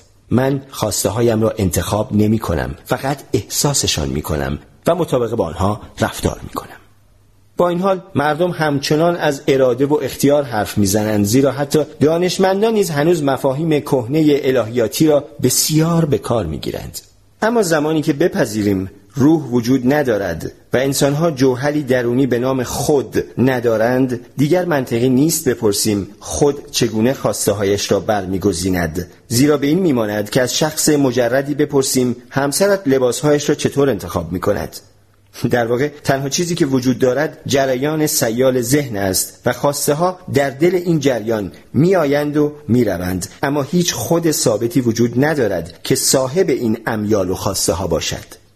و از این رو بی‌معنی است بپرسیم آیا من خواسته هایم را جبران برمیگزینم یا اتفاقی یا آزادانه. شاید این اندیشه بسیار پیچیده به نظر برسد، اما به راحتی می توان به آزمونش گذاشت. بار دیگر که ناگهان فکری به سرتان زد، درنگ کنید و از خود بپرسید چرا این فکر خاص به سرم زد؟ آیا 1 دقیقه قبل تصمیم گرفتم که این فکر را در سر بپرورانم و بعد این کار را کردم، یا این فکر خودش بدون اجازه یا دستور من به سرم زد؟ اگر واقعاً من خودم صاحب افکار و تصمیم‌هایم هستم، آیا می توانم تصمیم بگیرم ظرف 1 دقیقه آینده اصلاً به هیچ چیز فکر نکنم؟ امتحان کنید و ببینید چه می‌شود. زیر سوال بردن اختیار فقط تمرینی فلسفی نیست، بلکه در عمل نیز معانی و پیامدهایی دارد. اگر موجودات زنده به واقع فاقد اختیار باشند، معنایش این است که میتوان با استفاده از دارو یا مهندسی ژنتیک یا تحریک مستقیم مغز، امیال و خواسته هایشان را دستکاری و حتی کنترل کرد. اگر می‌خواهید تأثیر فلسفه را در عمل ببینید، به آزمایشگاه موش‌های ربات مانند سری بزنید. اینها موش‌های معمولی اند که تغییری در آنها داده شده است. دانشمندان در قسمت‌هایی از مغز آنها که مربوط به عملکردهای حسی و دریافت پاداش است، الکترودهایی کار گذاشتند و به این ترتیب می‌توانند آنها را با کنترل از راه دور به حرکت درآورند.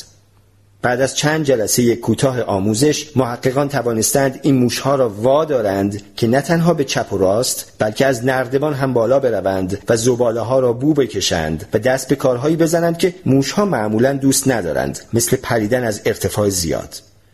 نیروهای نظامی و شرکت‌ها علاقه زیادی به این موش ربات‌ها نشان می‌دهند و امیدوارند بتوانند برای انجام دادن بسیاری از وظایف و در بسیاری از موقعیت‌ها مفید واقع شود.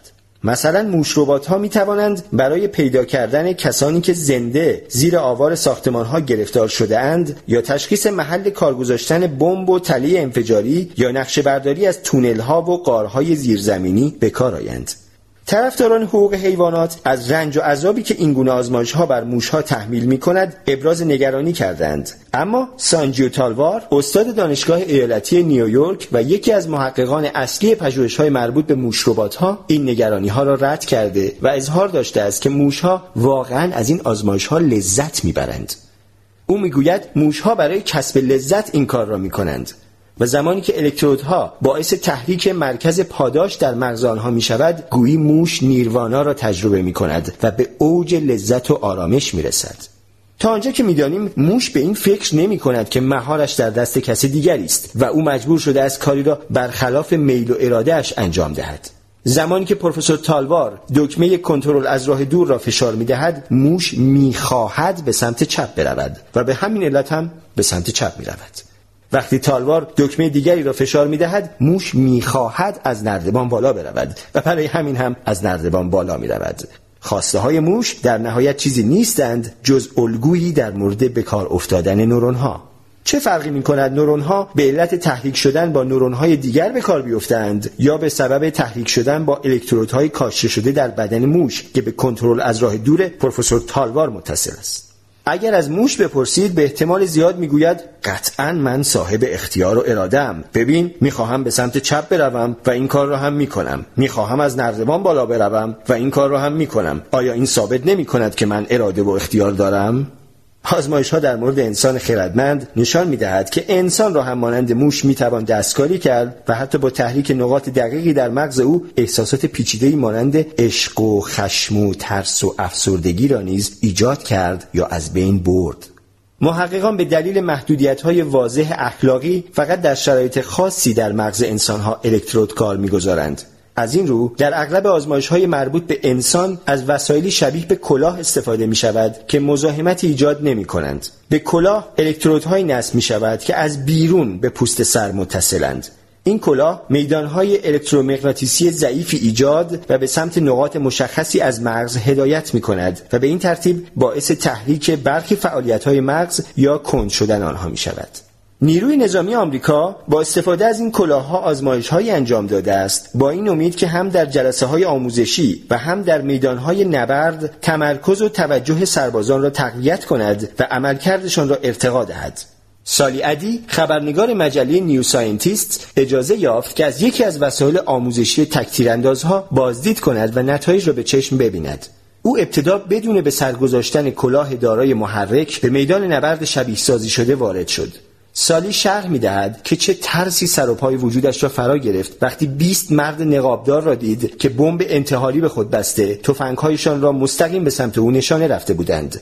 می‌نویسد هر نفر را که با شلیک گلوله می‌کشم، 3 مهاجم دیگر از آسمان ظاهر می‌شود. معلوم است نمی‌توانم با سرعت کافی شلیک کنم و ترس و نابلدی هم باعث می‌شود تفنگم دائم گیر کند.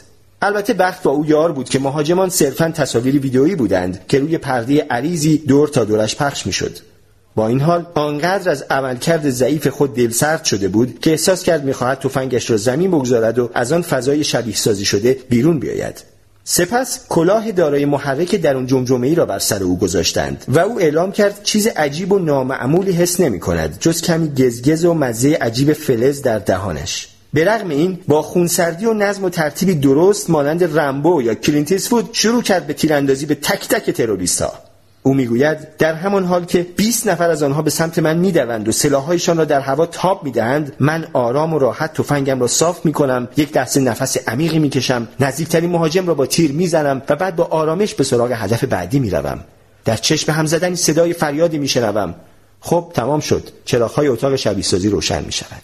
سکوتی ناگهانی جنازه‌های دور و برم را در بر گرفته بود و انتظار داشتم باز هم با مهاجمان دیگری روبرو شوم. و زمانی که شروع می‌کنند به باز کردن الکترودهای روی سرم، تا حدی ناراحت و دمق می‌شوم. سرم را بالا می‌گیرم و به نظرم می‌رسد انگار کسی ساعت را جلو کشیده است. 20 دقیقه به سرعت برق و باد گذشته است. از دستیار پروژه می‌پرسم چند نفر را زدم. نگاه شیطنت‌آمیزی به من می‌اندازد و می‌گوید همه‌شونو. این آزمون زندگی سالی را دگرگون کرد. در روزهای بعد دریافت که تجربه‌ای تقریباً معنوی را از سر گذرانده است. او میگوید آنچه این تجربه را متمایز میکرد حس باهوشتر بودن یا سریعتر یاد گرفتن نبود. چیزی که انگار از زمین جدایم کرد این بود که سرانجام برای اولین بار در عمرم سرم آرام گرفت و هرچه صدا در آن بود ساکت شد. حس بی‌اعتمادی به خود از ذهنم رفته بود و این نوعی وحی و الهام بود. ناگهان سکوتی باور نکردنی در سرم پیچیده بود. در هفته‌های بعد از این تجربه چیزی که به شدت می‌خواستم این بود که باز به سراغ آن الکترودها بروم و به خودم وصلشان کنم و امیدوارم بتوانید این حرفم را درک کنید. سوال‌های زیادی هم به ذهنم می‌رسید.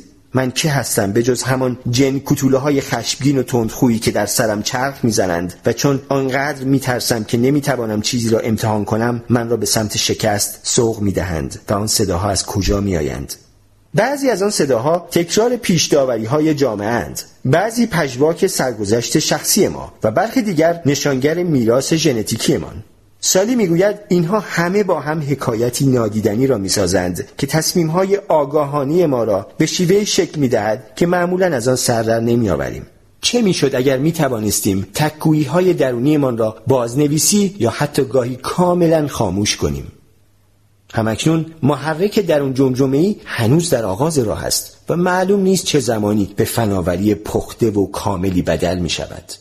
هیچ بعید نیست که انسانها مدارهای الکتریکی مغزشان را نه فقط برای شلیک کردن به تروریست‌ها بلکه برای دستیابی به اهداف روزمره لیبرالی هم دستکاری کنند، مثلا برای بهتر درس خواندن و کار کردن یا غرق شدن در بازی و سرگرمی یا دست یافتن به توانایی تمرکز بر چیزی که در هر لحظه خاص برایمان جالب است، چه ریاضی باشد چه فوتبال. اما زمانی که این قبیل دستکاری‌ها رایج شود، اختیار فرضی مصرف کننده نیز صرفاً تبدیل می‌شود به محصولی دیگر که می‌توان آن را خرید. آیا می‌خواهید در نواختن پیانو ماهر شوید، اما زمان تمرین که می‌رسد ترجیح می‌دهید تلویزیون تماشا کنید؟ اشکالی ندارد. فقط آن کلاه را به سر بگذارید و نرم افزار مناسب را نصب کنید. بعد دیگر بی‌تاب پیانو زدن می‌شوید. من کیست؟ علم نه تنها باور لیبرالیسم به اختیار بلکه باور به فردگرایی را نیز تضعیف می کند. لیبرال ها معتقدند ما خود واحد و یکپارچه‌ای داریم. فرد بودن به این معنی است که وجود شخص تفکیک ناپذیر است. درست است که بدن متشکل از تقریباً 37 تریلیون سلول است و هر روز جسم و ذهن متحمل بیشمار تغییر و ترکیب و جابجایی می شوند. اما اگر واقعاً تمرکز کنیم و بکوشیم با خود ارتباط برقرار کنیم، قطعاً در اعماق وجودمان ندایی واضح و اصیل میشنویم که خود واقعیمان است و منشأ هر گونه مرجعیت و معنا در جهان. ما باید یک و فقط یک خود واقعی داشته باشیم تا لیبرالیسم معنا یابد. زیرا اگر در درون ما بیش از یک ندای اصیل و حقیقی باشد، از کجا می توانیم بدانیم پای صندوق رأی یا داخل فروشگاه یا در بنگاه ازدواج به کدام یک از آن صداها باید گوش بسپاریم؟ اما در چند دهه اخیر علوم زیستی به این نتیجه رسیدند که این داستان لیبرالیستی افسانه محض است. خود واحد حقیقی همانقدر واقعیت دارد که روح جاویدان مسیحیان و بابا نوئل و خرگوش عید پاک. مغز انسان متشکل از 2 نیمکره است که با کابل ضخیم اعصاب به هم متصل می شوند. هر نیمکره بر طرف مقابل بدن سیطره دارد. نیمکره راست محال سمت چپ بدن را در اختیار دارد و اطلاعات محیطی را از میدان دید سمت چپ دریافت می‌کند و مسئول به حرکت درآوردن دست و پای چپ است و نیمکره چپ برعکس. به همین علت کسانی که نیمکره راست مغزشان دچار سکته می‌شود گاهی از سمت چپ بدنشان غافل می‌شوند، یعنی مثلا فقط سمت راست مویشان را شانه می‌زنند یا فقط غذای سمت راست بشقابشان را می‌خورند. دو نیمکره مغز تفاوت‌های عاطفی و شناختی نیز دارند، اما این اختلاف اصلاً معلوم نیست. بیشتر فعالیت‌های شناختی هر دو نیمکره را در بر می‌گیرد، اما نه به یک اندازه. مثلا در اغلب موارد نیمکره چپ در تکلم و نیز تعقل منطقی نقش مهمتری بازی می‌کند، در حالی که در پردازش اطلاعات مکانی برتری با نیمکره راست است. بسیاری از پیشرفت‌های مربوط به شناخت رابطه بین دو نیمکره مغز با بررسی وضعیت مبتلایان به صرع حاصل شده است. در مواردی که صرع حاد باشد، طغیان‌های الکتریکی در قسمتی از مغز آغاز می‌شود ولی به سرعت به قسمت‌های دیگر سرایت می‌کند و باعث حمله بسیار شدیدی می‌شود. در این حمله‌ها بیمار مهار بدنش را از دست می‌دهد و در نتیجه حمله‌های مداوم مانع می‌شوند بتواند شغلی اختیار کند یا زندگی طبیعی داشته باشد. در نیمه قرن 20 وقتی که همه شیوه‌های درمانی ناموفق از کار درآمد، پزشکان برای حل این مشکل کابل عصبی ضخیمی را که دو نیمکره مغز را به هم متصل می‌کند بریدند و به این ترتیب طغیان‌های الکتریکی که در یک نیمکره شروع می‌شد نمی‌توانست به نیمکره دیگر تسری یابد. این بیماران برای متخصصان مغز گنجینه‌ای بودند پر از اطلاعات حیرت‌انگیز. یکی از این تحقیقات در مورد پسری نوجوان صورت گرفت. از او پرسیدند دوست دارد وقتی بزرگ شد چه کاره شود و او پاسخ داد طراح و نقشه‌کش فنی. این پاسخ طبعاً از نیمکره چپ مغز صادر شده بود که در تعقل منطقی و نیز تکلم نقش اساسی دارد، اما این پسر یک مرکز تکلم فعال دیگر هم در نیمکره راست مغزش داشت که از عهده مهار زبان آوایی بر نمی آمد، اما با استفاده از مهره‌های اسکرابل می توانست واژه بسازد.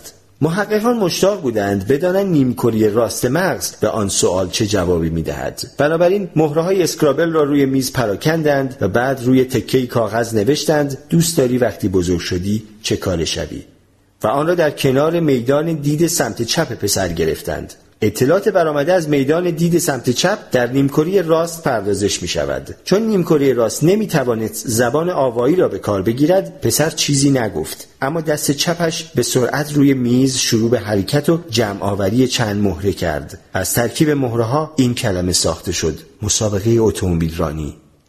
این ماجرا به این میماند که سازمان سیا دور از چشم وزارت خارجه آمریکا یک حمله پهپادی در پاکستان به اجرا درآورد. زمانی که خبرنگاری مسئولان وزارت خارجه را در این باره سوال پیچ می‌کند، آنها توضیح مقبولی از خود سرهم می‌کنند. در واقع متخصصان ماسمالی کردن رویدادهای سیاسی اطلاع ندارند که علت صدور فرمان این حمله چه بود. بنابراین صرفاً توضیحی به هم می‌بافند.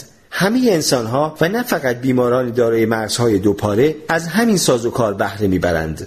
سازمان سیای شخصی هر کس بارها و بارها بدون تایید یا اطلاع وزارت خارجهش کارهایی انجام می‌دهد و سپس وزارت خارجه او داستانی سرهم می‌کند که بهترین تصویر ممکن را از او ارائه می‌دهد. اغلب خود وزارت خارجه هم خیالات محضی را که به هم بافته است باور می‌کند و می‌پذیرد. این موضوع وجود دست کم دو خود مختلف را در درون ما نشان می‌دهد: خود تجربه‌گر و خود داستانگو. دانشگاه تورنتو به مطالعه وضع بیماران نیازمند کولونوسکوپی پرداخت. هنگام کولونوسکوپی برای تشخیص بیماری‌های گوناگون روده، دوربین کوچک از طریق مقعد وارد روده می‌شود. این تجربه اصلاً خوشایند نیست. پزشکان در صددند راهی بیابند تا درد این آزمایش را به حداقل برسانند. آیا باید بر سرعت کولونوسکوپی بیفزایند و باعث شوند بیماران درد بیشتری متحمل شوند اما در مدت زمانی کوتاه‌تر، یا اینکه باید با سرعت کمتر و دقت بیشتر کار کنند؟ دو پزشک از این بیمارستان برای یافتن پاسخ این سوال از 154 بیمار خواستند میزان دردی را که در حین کولونوسکوپی تجربه می‌کنند هر دقیقه یک بار اعلام کنند. برای این منظور مقیاسی با ردبندی 0 تا 10 به کار گرفتند که 0 به معنی بدون درد و 10 به معنی درد تحمل ناپذیر بود. بعد از پایان کولونوسکوپی از بیماران خواستند به کل درد این آزمایش نمره دهند، باز هم بر اساس مقیاسی از 0 تا 10. احتمالاً انتظار می‌رفت نمره درد کلی آزمایش برابر با مجموع گزارش‌های دقیقه به دقیقه بیماران باشد. هرچه کولونوسکوپی بیشتر طول کشیده و بیماران درد بیشتری را تجربه کردند، مقدار درد کلی هم بیشتر باشد. اما نتایج به واقع چیز دیگری بود. مقدار درد کلی طول مدت آزمایش را نادیده می‌گرفت و در عوض صرفاً قاعده اوج پایان را نشان می‌داد. در یکی از کولونوسکوپی‌ها که 8 دقیقه طول کشید، بیمار به میزان دردش در بدترین لحظه آن نمره 8 داد و در آخرین لحظه اش نمره 7. بعد از پایان این کولونوسکوپی، بیمار به مجموع دردی که کشیده بود نمره 7.5 داد.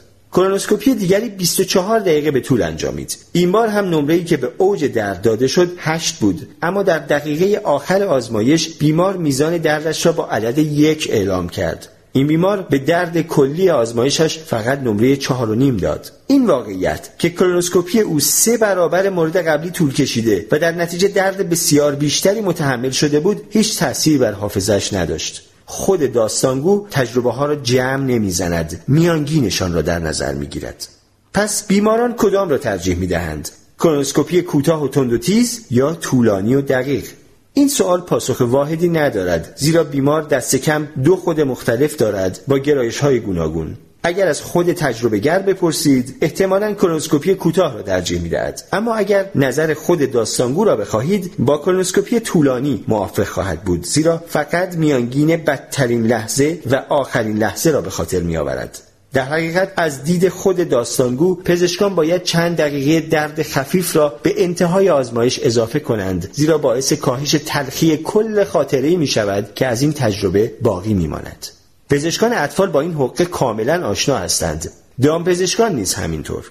بسیاری از آنها در مطبشان قفسه‌ای پر از هدیه دارند و بعد از تزریق دردناک آمپول به بدن کودک یا حیوان یا انجام دادن یک معاینه پزشکی ناخوشایند، یکی از آن هدیه‌ها را به کودک یا حیوان می‌دهند. زمانی که خود داستانگو تجربه مطب پزشک را به یاد می‌آورد، 10 ثانیه آخر و لذت بخش حضور در مطب بسیاری از دقایق درد و اضطراب را از خاطر می‌برد.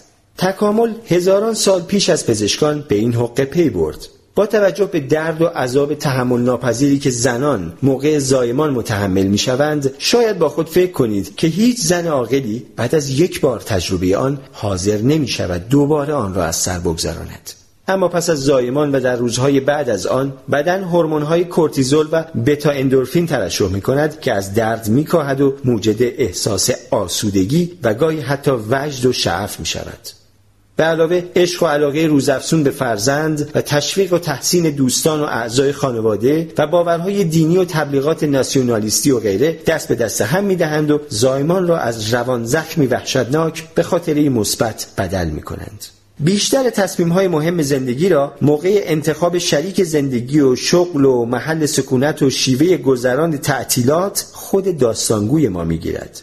حقیقت این است که خود تجربه‌گر و خود داستانگو اصلاً از هم جدا نیستند، بلکه به شدت در هم تنیدند. خود داستانگو از تجربه‌های ما به عنوان مواد خامی مهم در داستان پردازی‌هایش بهره می‌گیرد. این داستان‌ها چیزی را شکل می‌دهند که خود تجربه‌گر عملاً احساس می‌کند. گرسنگی بر اثر روزه ماه رمضان با گرسنگی به دلیل آماده شدن برای آزمایش پزشکی و گرسنگی در نتیجه بیپولی با هم فرق دارند. معناهای مختلفی که خود داستانگویمان به احساس گرسنگیمان نسبت می‌دهد، تجربه‌های عملی کاملاً متفاوتی می‌آفرینند. از این گذشته خود تجربه‌گر اغلب آنقدر قدرت دارد که نقشه‌های به دقت طراحی شده خود داستانگو را خراب کند. برای مثال، من می‌توانم عزمم را جزم کنم تا در سال جدید رژیم بگیرم و هر روز به باشگاه ورزشی بروم.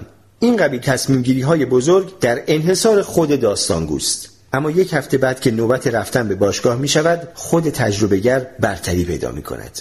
احساس می کنم علاقه‌ای به باشگاه رفتن ندارم و در عوض پیتزا سفارش می دهم و روی کاناپه مقابل تلویزیون رها می شوم. با این حال بیشتر افراد خود داستانگو را احساس و درک می کنند.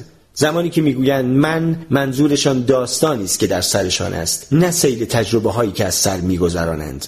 ما آن نظام درونی را درک می‌کنیم که از آشفتگی و هرج و مرج دیوانه‌وار زندگی، داستان‌هایی به‌ظاهر منطقی و منسجم به هم می‌بافد. مهم نیست که پیرنگ داستان پر از دروغ و شکاف و جا افتادگی است و بارها و بارها بازنویسی می شود، طوری که داستان امروز از بیخوبان با داستان دیروز تفاوت دارد و برخلاف آن است. آنچه اهمیت دارد این است که همواره احساس می‌کنیم از بدو تولد تا مرگ هویت واحد و تغییرناپذیری داریم. این همان چیزی است که موجب این باور سوال برانگیز لیبرالیستی می شود که من یک فرد هستم و ندای درونی واضح و پایداری دارم که به تمام هستی معنا می بخشد. معنای زندگی. خود داستانگو ستاره داستانی است به نام مسئله از خورخه لوئیس بورخس، نویسنده آرژانتینی. داستان به دونکیشوت، قهرمان رمانی معروف به همین نام اثر میگل سروانتس مربوط می شود. دونکیشوت برای خود دنیای خیالی می آفریند که در آن او قهرمانی افسانه‌ای است که به جنگ غول‌ها می رود تا بانو دولسینا دل توبوسو را نجات دهد. در عالم واقع دونکیشوت کسی نیست جز آلونسو کیشانو، نجیب زاده سالخورده روستایی، و دولسینای اشرافزاده، دختری است کشاورز و بی‌نزاکت اهل روستایی در همان نزدیکی، و غول‌ها هم آسیاهای بادی هستند. بورخس می‌خواهد بداند که اگر دونکیشوت به دلیل باور داشتن به این خیالات به شخصی واقعی حمله کند و او را بکشد چه می‌شود؟ بورخس سؤالی اساسی درباره وضع بشر مطرح می‌کند. اگر داستان‌هایی که خود داستانگوی ما به هم می‌بافد باعث وارد آمدن آسیبی سخت به خود یا اطرافیانمان شود چه رخ می‌دهد؟ بورخس می‌گوید سه احتمال اصلی داریم.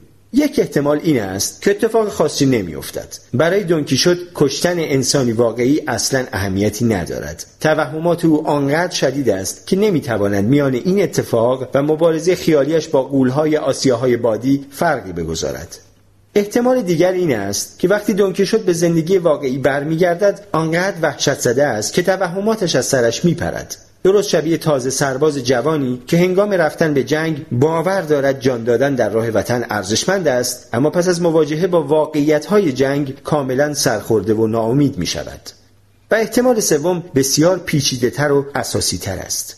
تا زمانی که دونکیشوت با غول‌های خیالی میجنگید فقط تظاهر میکرد و ادا در میآورد، اما هرگاه که واقعا کسی را بکشد با تمام قوا به تخیلاتش میچسبد، زیرا این تنها چیزی است که به جنایت وحشتناکش معنا میدهد.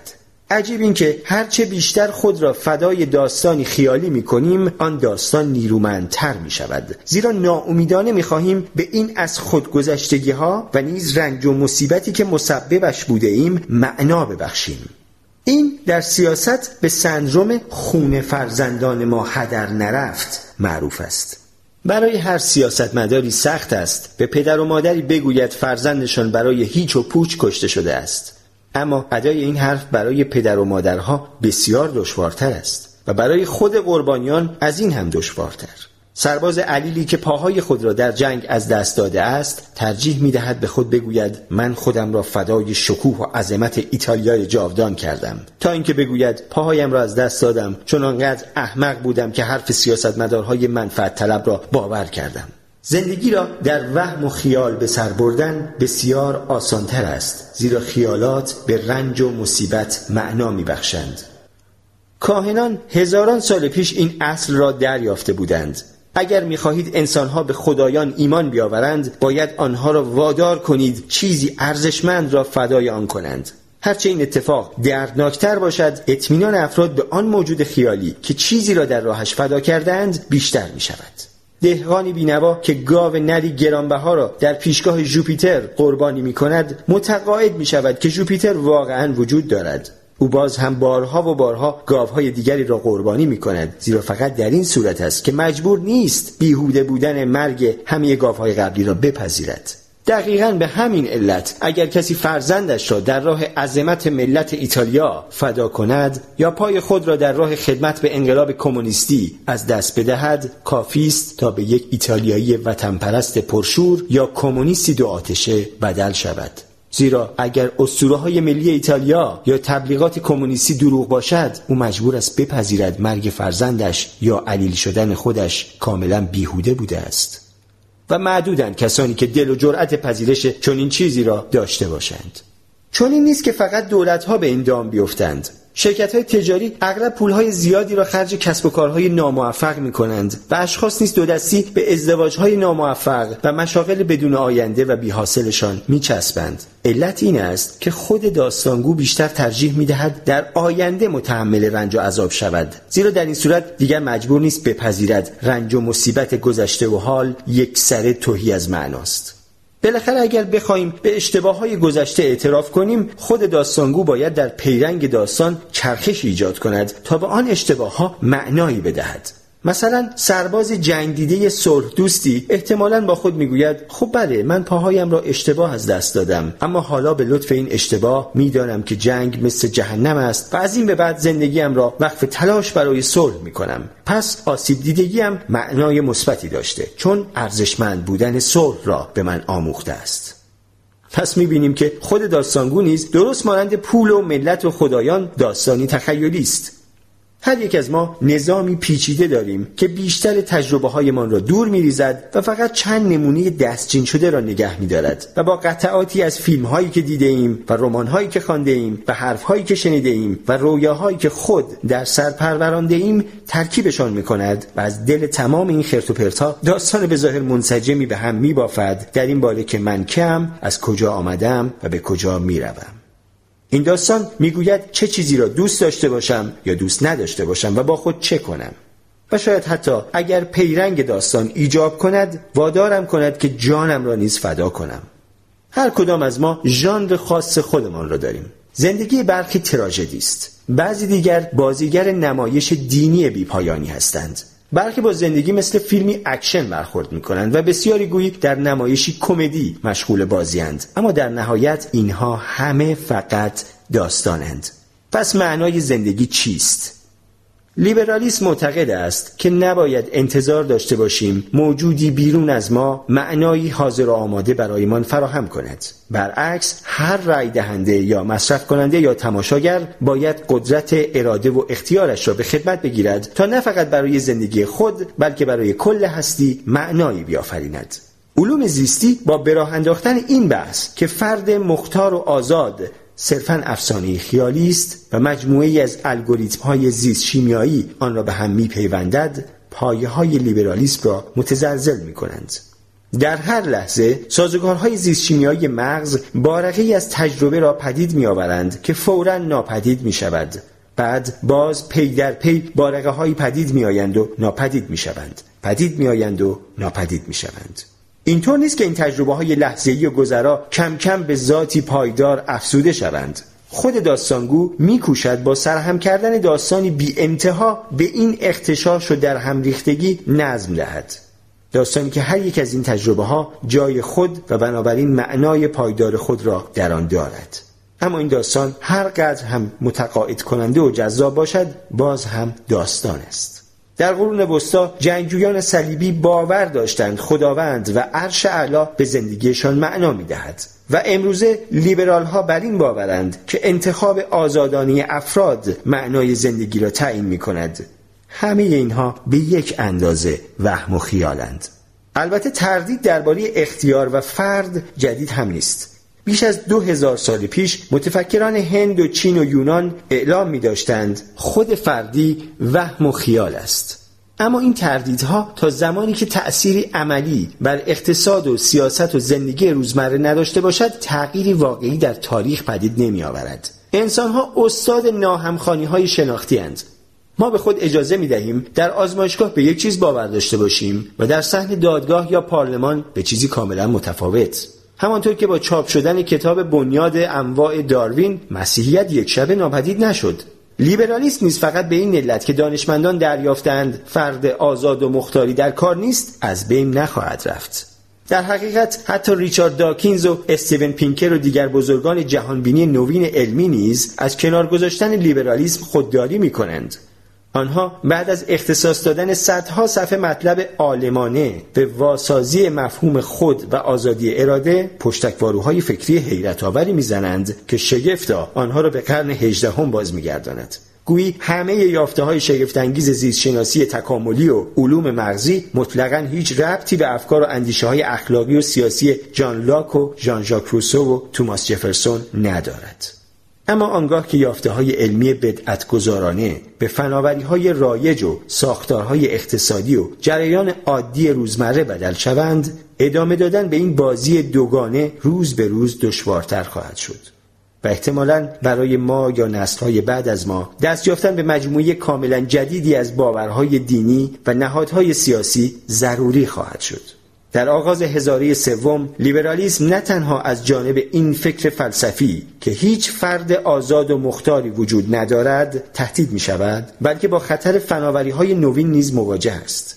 ما به زودی با سیل دستگاه‌ها و ابزارها و ساختارهای بی اندازه سودمندی روبرو می‌شویم که هیچ جایی برای آزادی اراده تک تک افراد باقی نمی‌گذارند.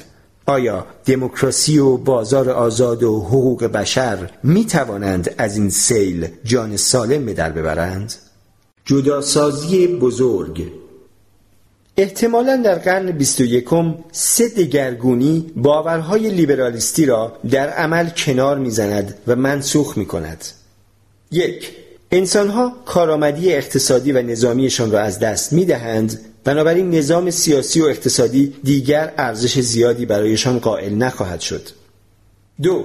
نظام سیاسی و اقتصادی همچنان از نظر جمعی به انسانها ارزش می‌نهد، اما برای تک تک افراد خاص و بی همتا ارزش قائل نیست.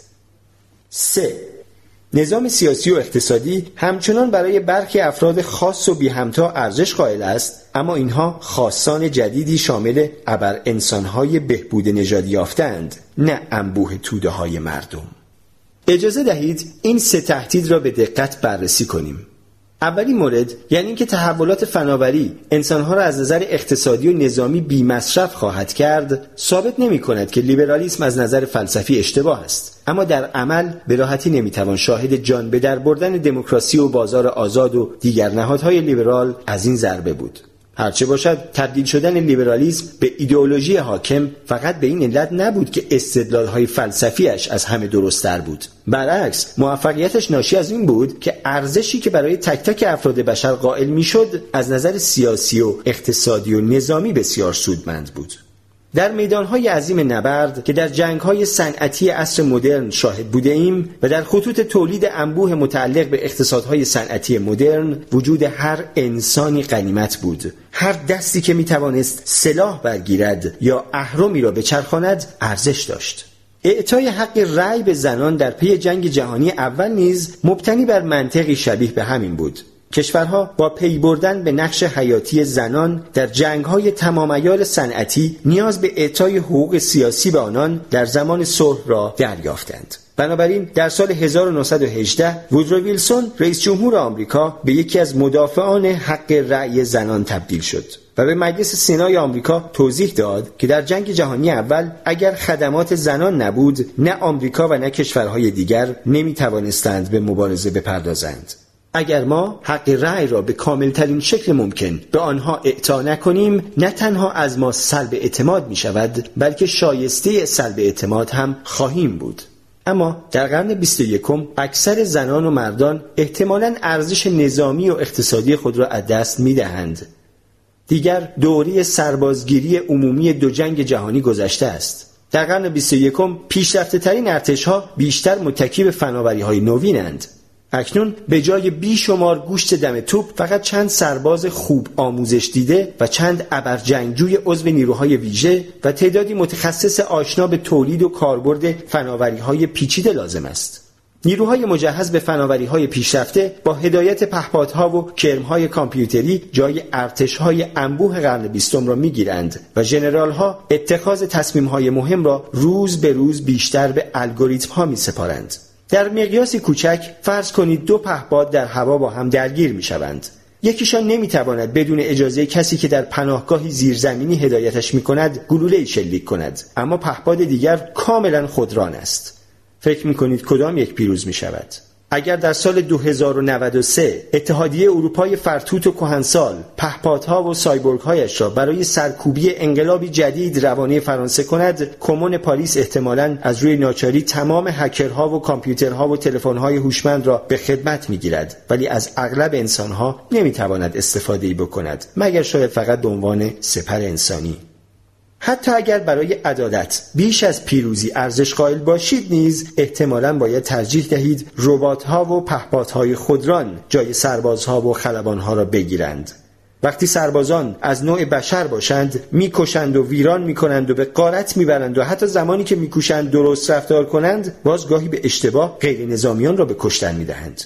کامپیوترهایی که بر اساس الگوریتم‌های اخلاقی برنامه‌نویسی شده‌اند بسیار آسان‌تر می‌توانند با جدیدترین قوانین دیوان بین‌المللی کیفری سازگاری یابند. در حوزه اقتصاد نیز ارزش توانایی به دست گرفتن چکش یا فشار دادن کلید در قیاس با گذشته کمتر شده است. در گذشته بسیاری کارها بود که فقط انسان از عهده انجام دادنش برمی‌آمد، اما حالا ربات و کامپیوتر همپای انسان پیش می‌روند و احتمالاً به زودی بسیاری از کارها را بهتر از او انجام می‌دهند. البته درست است شیوه عملکرد کامپیوتر با انسان بسیار متفاوت است و بعید به نظر می‌رسد به این زودی‌ها کامپیوتر شبیه انسان شود، به ویژه که ظاهراً کامپیوترها به این زودی به شعور و آگاهی دست نمی‌یابند و عواطف و احساسات تجربه نمی‌کنند. در چند دهه اخیر در حوزه هوش کامپیوتری پیشرفت‌های بزرگی حاصل شده است، ولی در مورد شعور و آگاهی کامپیوترها مطلقاً موفقیتی به دست نیامده است. تا جایی که می‌دانیم کامپیوترهای کنونی ذی‌شعورتر از نمونه‌های اولیه‌شان در دهه 1950 نیستند. با این حال در آستانه تحولی مهم و سرنوشت‌ساز قرار داریم. انسان‌ها در خطر از دست دادن ارزش و اعتبارشان هستند، زیرا هوش دارد از شعور و آگاهی جدا می‌شود. تا امروز هوش زیاد همواره با شعور و آگاهی رشد یافته همراه بود. فقط موجودات ذی‌شعور می‌توانستند کارهایی انجام دهند که هوش بسیاری می‌طلبید، مانند بازی شطرنج یا راندن اتومبیل یا تشخیص بیماری یا شناسایی تروریست‌ها. اما اکنون انواع جدیدی از هوش فاقد شعور و آگاهی پدید می‌آوریم که بسیار بهتر از انسان‌ها می‌توانند از عهده این کارها برآیند و علتش این است که همه این کارها بر تشخیص الگو استوارند و الگوریتم‌های فاقد شعور و آگاهی احتمالاً به زودی در شناسایی و تشخیص الگوها بر شعور و آگاهی انسانی پیشی می‌گیرند. به این ترتیب سوال جدیدی مطرح می‌شود: کدام یک از اینها به واقع مهم است، هوش یا شعور و آگاهی؟ مادام که این دو همراه هم حرکت می کردند بحث و گفتگو درباره ارزش نسبیشان صرفاً سرگرمی فیلسوفان بود، اما در قرن 21 این مسئله به موضوع سیاسی و اقتصادی اضطراری و مهمی تبدیل می شود و این نکته جدی و تأمل برانگیز است که بدانیم دست کم برای ارتش‌ها و شرکت‌ها پاسخ این سوال ساده است: هوش واجب و ضروری است، اما شعور و آگاهی اختیاری است. ارتش‌ها و شرکت‌ها بدون کارگزاران هوشمند نمی‌توانند عمل کنند، اما به شعور و آگاهی و تجربه‌های ذهنی نیازی ندارند. تجربه‌های ذهنی راننده تاکسی از جنس گوشت و پوست و استخوان بی‌نهایت غنی‌تر از اتومبیل خودران است که قطعاً هیچ احساسی ندارد. راننده تاکسی می‌تواند موقع عبور از خیابان‌های شلوغ سئول از موسیقی لذت ببرد. امکان دارد با نگریستن به ستاره‌ها و اندیشیدن به رازهای هستی حیرت او را فرا گیرد و فکرش باز شود. با دیدن دختر بچه‌اش که اولین قدم‌هایش را برمی‌دارد، احتمالاً اشک شوق در چشمانش حلقه می‌زند. اما نظام هیچ کدام از اینها را از راننده تاکسی نمی‌خواهد و نیازی به آنها ندارد. تنها چیزی که واقعاً می‌خواهد آن است که مسافران تا جای ممکن سریع و امن و ارزان از نقطه‌ای به نقطه دیگر منتقل شوند و به زودی اتومبیل خودران قادر است این کار را بسیار بهتر از انسان راننده انجام دهد، هرچند نمی‌تواند از موسیقی لذت ببرد یا از جادوی هستی دچار بهت و حیرت شود. در حقیقت اگر بتوانیم انسانها را از راندن تاکسی و ماشین به کلی باز داریم و انحصار عبور و مرور را به الگوریتم‌های کامپیوتری بسپاریم، میتوانیم همه وسایل نقلیه را به شبکه واحدی وصل کنیم و به این ترتیب تصادف اتومبیل را عملاً ناممکن کنیم. در اوت 2015 یکی از اتومبیل‌های خودران و آزمایشی شرکت گوگل تصادف کرد. زمانی که به گذرگاه عابر پیاده نزدیک شد و فهمید عابران قصد دارند رد شوند، ترمز کرد. لحظه‌ای بعد اتومبیلی از پشت به آن زد که راننده حواس‌پرتش احتمالاً به جای چشم دوختن به مسیر به اسرار هستی می‌اندیشید. اگر هر دو اتومبیل تحت هدایت کامپیوترهای به هم پیوسته بودند، این اتفاق هرگز نمی‌افتاد. الگوریتم ناظر با دانستن موقعیت و قصد و نیت تمام اتومبیل‌های مسیر جلوی برخورد دوتا از عروسک‌های خیمه شب‌بازی خودش را می‌گرفت. این سیستم باعث حفظ جان انسان‌های بسیار و صرفه‌جویی در پول و زمان می‌شود، اما در این حال تجربه رانندگی و نیز ده‌ها میلیون فرصت شغلی را نیز از انسان‌ها می‌گیرد. برخی اقتصاددانان پیشبینی می‌کنند که دیر یا زود انسان‌های ارتقا نایافته کاملاً بی‌مصرف می‌شوند. در مشاغل کارگری مثل صنعت نساجی، ربات و چاپگر سه‌بعدی جایگزین کارگران می‌شوند و در کارهای اداری نیز الگوریتم‌های بسیار هوشمند جای کارمندان اداری را می‌گیرند. کارمندان بانک و آژانس‌های مسافرتی نیز که تا چندی پیش از ماشینی و خودکار شدن کاملاً مسئول بودند، در معرض این تهدید قرار گرفتند. وقتی که می‌توانیم با کمک تلفن‌های هوشمندمان از یک الگوریتم بلیط هواپیما بخریم، به چند آژانس مسافرتی نیاز خواهیم داشت. سوداگران بورس هم در خطرند. همکنون نیز بخش زیادی از امور تجاری را الگوریتم‌های کامپیوتری هدایت می‌کنند که می‌توانند در عرض یک ثانیه بیشتر از یک سال کار انسان‌ها اطلاعات پردازش کنند و با سرعتی بسیار بیش از چشم برهم زدن به اطلاعات واکنش نشان دهند. در آمریکا برخی سوداگران از همکنون علیه تجارت الگوریتمی اقامه دعوا کردند و معتقدند ناعادلانه علیه انسان‌ها تبعیض روا می‌دارد، فقط به این دلیل که انسان نمیتواند آنقدر سریع واکنش نشان دهد که از پس رقابت با الگوریتم‌ها برآید. کشمکش بر سر اینکه آیا این واقعا نقض حقوق انسان‌ها هست یا نه، احتمالاً کار وکلا و حقوقدانانی با حق الوکاله هنگفت است. اما این وکلا هم لزوماً انسان نخواهند بود. فیلم‌ها و سریال‌های تلویزیونی این تصور را ایجاد می‌کنند که وکیل‌ها همه روزشان را در دادگاه‌ها می‌گذرانند و دائم فریاد اعتراض دارم سر می‌دهند و نطق‌های داغ و پرشور می‌کنند. اما بیشتر وکلای معمولی وقت خود را صرف بررسی پرونده‌های بی‌پایان و سردرآوردن از سابقه و روال قضایی و گشتن به دنبال اندکی سند و مدرک مرتبط با موضوع پرونده می‌کنند. برخی از آنها هم در تلاشند بفهمند شبی که فلان شخص به قتل رسید چه اتفاقی افتاد، یا قرارداد تجاری بزرگی تنظیم کنند تا حقوق موکلشان در برابر هر پیش آمد احتمالی حفظ شود. زمانی که الگوریتم‌های پیچیده جستجوگر بتوانند در یک روز بیش از کل عمر یک انسان سوابق را بیابند و از طریق اسکن مغز بتوان با فشار دادن یک دکمه از نیرنگ و دروغ پرده برداشت، چه بر سر این همه وکیل می‌آید. حتی با تجربه ترین وکلا و کاراگاهان هم نمیتوانند به راحتی و فقط با مشاهده حالت چهره اشخاص و لحن صحبت کردنشان به دروغ و حقه‌بازی پی ببرند.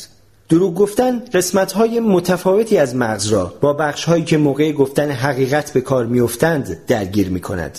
البته هنوز به اینجا نرسیده ایم، اما میتوان تصور کرد که در آینده نچندان دور اسکنرهای fMRI بتوانند به دستگاه‌های حقیقتیاب تقریباً بی اشتباه بدل شوند. در آن صورت تکلیف میلیون‌ها وکیل و قاضی و افسر پلیس و کاراگاه چه میشود؟ احتمالاً باید به مدرسه برگردند و کار جدیدی یاد بگیرند. اما امکان دارد زمانی که وارد کلاس میشوند دریابند الگوریتم‌ها قبل از آنها به آنجا هم رسیدند. آموزگاران دیجیتالی بر هر پاسخ و مدت زمان پاسخ ما به دقت نظارت می‌کنند. به تدریج و با گذشت زمان به نقاط قوت و ضعف ما پی می‌برند و متوجه می‌شوند که چه چیزی شخص را سر ذوق می‌آورد یا غمگینش می‌کند. این آموزگاران می‌توانند به شیوه متناسب با نوع شخصیت هر فرد به او ترمودینامیک یا هندسه را بیاموزند، حتی اگر آن شیوه برای 99% دانش آموزان دیگر مناسب نباشد. و این آموزگاران دیجیتالی هیچگاه از کوره در نمی روند، فریاد نمی کشند، اعتصاب هم نمی کنند.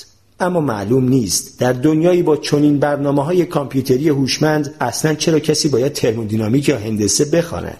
حتی پزشکان هم هدف حمله الگوریتم‌ها هستند.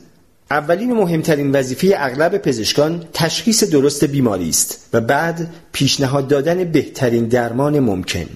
اگر من نالان از تب و اسهال به درمانگاه بروم، احتمالاً دچار مسمومیت غذایی شدم. اما این را هم باید در نظر گرفت که اینها ممکن است علائم ویروس معده یا وبا یا اسهال خونی یا مالاریا یا سرطان یا بیماری ناشناخته جدیدی هم باشد. پزشک من فقط 5 دقیقه فرصت دارد تشخیص درست بدهد، زیرا بیمه درمانی من کفاف همین مقدار را می‌دهد. بنابراین فقط فرصت چند سوال و جواب و شاید هم معاینه پزشکی سریعی باقی می‌ماند. سپس پزشک در ذهنش این اطلاعات نابسنده را به سابقه پزشکی من و به یک دنیا بیماری مربوط به انسان ربط می‌دهد. اما متاسفانه حتی سخت کوشترین پزشکان هم نمیتوانند همه بیماری‌های پیشین و سوابق معاینه‌های قبلی من را در خاطر داشته باشند. هیچ پزشکی نیز نمیتواند با تمام بیماری‌ها و داروها آشنا باشد یا تمام مقاله‌های جدیدی را که در کل نشریات پزشکی به چاپ می‌رسند مطالعه کند. از همه مهمتر این که پزشک هم گاهی خسته یا گرسنه یا حتی بیمار می‌شود و اینها بر تشخیصش اثر می‌گذارد. تعجبی ندارد که پزشکان اغلب در تشخیص دچار اشتباه می‌شوند یا نمی‌توانند بهترین درمان ممکن را پیشنهاد دهند. حالا سامانه کامپیوتری معروف شرکت IBM به نام واتسون را در نظر بگیرید. سامانه مجهز به هوش مصنوعی که در سال 2011 برندگان پیشین مسابقه تلویزیونی جپردی را که همه انسان بودند شکست داد. اکنون واتسون برای کارهای جدی‌تر به ویژه تشخیص بیماری آموزش دیده است. هر سامانه هوش مصنوعی مانند واتسون در مقایسه با انسان‌های پزشک امتیازهای بالقوه بسیار دارد. نخست این که سامانه هوش مصنوعی میتواند در بانک داده‌هایش اطلاعاتی راجع به تمام بیماری‌ها و داروهای شناخته شده در طول تاریخ ذخیره کند. سپس میتواند هر روز این بانک‌های اطلاعاتی را نه فقط با کمک یافته‌های تحقیقاتی جدید، بلکه بر اساس آمارهای به دست آمده از درمانگاه‌ها و بیمارستان‌های سراسر دنیا نیز روزآمد کند. دوم اینکه واتسون میتواند نه تنها از کل ژنوم من و سابقه پزشکی روزانه‌ام، بلکه از ژنوم و سوابق پزشکی والدین و خواهر و برادرها و اقوام و همسایگان و دوستانم نیز مطلع باشد. واتسون بلافاصله میفهمد که به تازگی در کشوری گرمسیری بودم یا نه، عفونت معده‌ام دائم عود میکند یا نه، سرطان روده در خانواده‌ام سابقه دارد یا نه و همه مردم شهر از اسهال مینالند یا نه. سوم این که واتسون هیچ وقت خسته یا گرسنه یا بیمار نمی شود و همیشه برای من وقت دارد. می توانم راحت در خانه‌ام روی مبل بنشینم و به صدها سوال او پاسخ دهم و به او بگویم دقیقاً چه احساسی دارم. این برای اغلب بیماران خبر خوبی است. اما اگر همین امروز وارد دانشکده پزشکی می شوید و همچنان انتظار دارید ظرف 20 سال آینده پزشک خانواده شوید، احتمالاً باید بیشتر فکر کنید. با وجود واتسون دیگر نیاز چندانی به شرلوک نیست.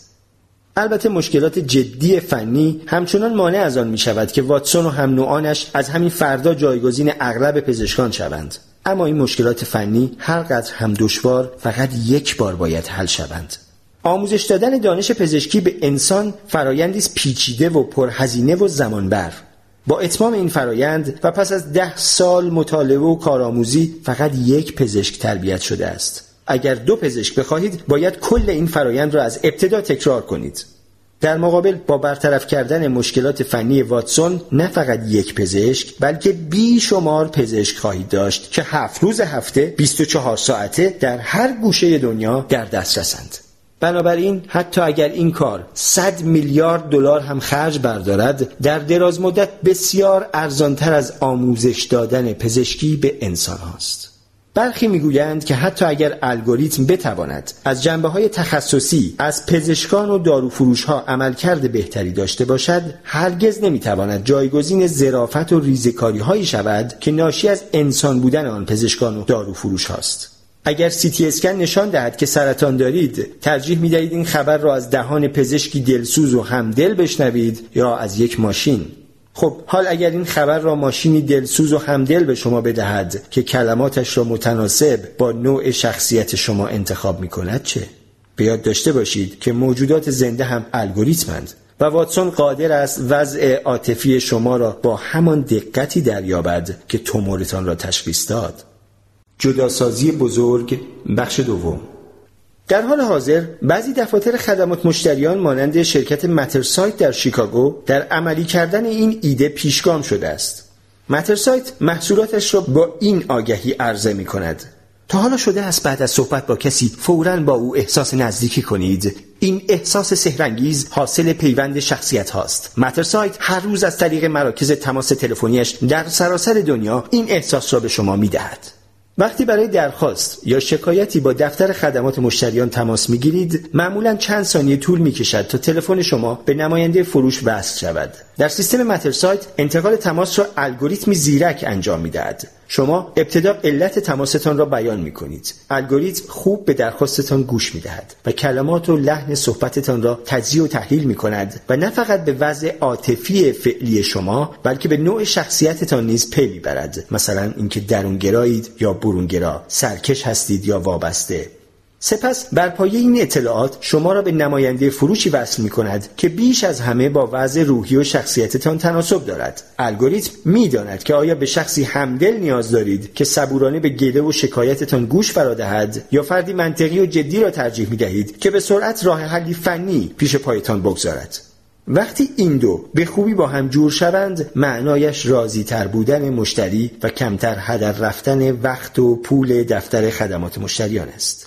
شاید مهمترین سؤال علم اقتصاد در قرن 21 این باشد که با این همه آدم اضافی چه کنیم؟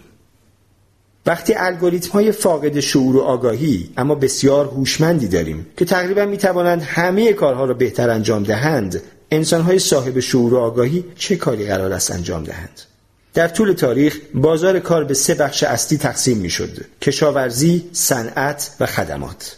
تقریباً تا سال 1800 اکثر مردم کشاورز بودند و فقط اقلیت محدودی در بخش صنعت و خدمات پیشه داشتند. با انقلاب صنعتی مردم در کشورهای پیشرفته از مزرعه و گله‌هایشان دست کشیدند و بیشتر افراد وارد بخش صنعت شدند، اما تعداد فزاینده‌ای هم به مشاغل خدماتی روی آوردند. در دهه‌های اخیر با از بین رفتن مشاغل صنعتی و گسترش بخش خدمات، کشورهای پیشرفته انقلابی دیگر را پشت سر گذاشتند.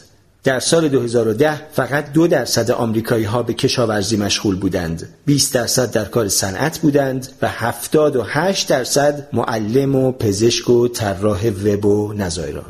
زمانی که الگوریتم فاقد فکر و ذهن بتواند بهتر از انسان درس بیاموزد و بیماری تشخیص دهد و طراحی کند، ما چه کاری انجام خواهیم داد؟ این مسئله اصلا جدید نیست. از زمان ظهور انقلاب صنعتی انسان‌ها این ترس را داشتند که شاید ماشینی شدن باعث بیکاری انبوه شود. این اتفاق البته هرگز رخ نداد، زیرا با منسوخ شدن مشاغل قدیمی حرفه‌های تازه پدید می آمد و همواره کارهایی بود که انسان‌ها می توانستند بهتر از ماشین انجام دهند. اما این قانون طبیعت نیست و هیچ تضمینی وجود ندارد که در آینده هم وضع به همین صورت باشد. انسان 2 نوع توانایی اصلی دارد: توانایی‌های جسمی، توانایی‌های شناختی. مادام که ماشین صرفاً در زمینه توانمندی‌های جسمی با انسان رقابت می‌کرد، همواره می‌شد وظایفی شناختی یافت که انسان بهتر انجامشان می‌دهد. بنابراین فقط کارهای یدی به ماشین محول می‌شد، در حالی که انسان‌ها به کارهایی می‌پرداختند که دست کم نیازمند برخی مهارت‌های شناختی بود. اما اگر الگوریتم بهتر از ما بتواند به یاد آورد و تجزیه و تحلیل کند و الگویابی کند چه؟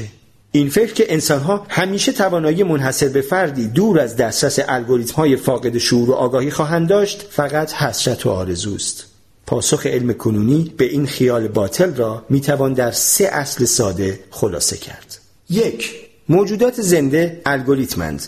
هر موجود زنده‌ای از جمله انسان خردمند مجموعه‌ای از الگوریتم‌های طبیعی است که در طی میلیون‌ها سال تکامل از طریق فرایند انتخاب طبیعی شکل گرفتند. 2.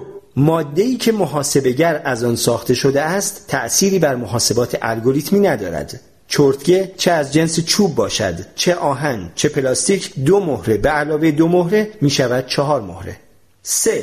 بنابراین هیچ دلیلی ندارد که فکر کنیم الگوریتم‌های طبیعی می‌توانند کارهایی انجام دهند که الگوریتم‌های مصنوعی هرگز نمی‌توانند. تا زمانی که محاسبه معتبر باشد، چه اهمیتی دارد که الگوریتم‌ها با کربن نمایش داده شوند یا سیلیسیوم؟ درست است، در حال حاضر بسیاری از کارها را الگوریتم‌های طبیعی بهتر از الگوریتم‌های مصنوعی انجام می‌دهند و کارشناسان بارها اعلام کردند که همواره چیزی ورای دسترسی الگوریتم‌های مصنوعی وجود خواهد داشت. اما بعداً معلوم می‌شود که همواره اغلب یعنی زمانی در حدود 1 یا 2 دهه. تا همین چندی پیش شناسایی افراد از روی چهره نمونه مطلوبی بود از کاری که حتی کودکان هم به آسانی از پس آن برمی‌آیند، اما قوی‌ترین کامپیوترهای روی زمین از انجامش عاجزند. امروزه برنامه‌های چهره‌شناسی می‌توانند بسیار بهتر و سریع‌تر از انسان‌ها اشخاص را از روی چهرهشان شناسایی کنند.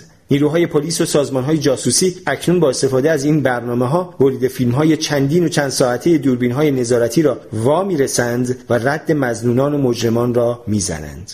در دهه 1980 که صحبت از ذات بی همتای انسان بود، معمولاً از شطرنج به عنوان گواه اصلی برتری انسان یاد می‌شد. اعتقاد بر این بود که کامپیوتر هرگز در بازی شطرنج انسان را شکست نخواهد داد. در 10 فوریه 1996 دیپ بلو، کامپیوتر شطرنج‌باز شرکت IBM، گری کاسپاروف قهرمان جهان را شکست داد و بی‌پایه و اساس بودن ادعای برتری بشر را ثابت کرد. در فوریه 2015 برنامه‌ای که شرکت گوگل دیپ مایند طراحی کرد خود به تنهایی یاد گرفت که 49 بازی قدیمی آتاری را انجام دهد.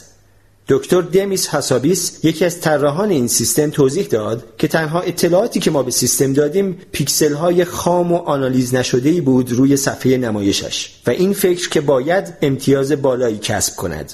بقیه چیزها را مجبور بود خودش بفهمد.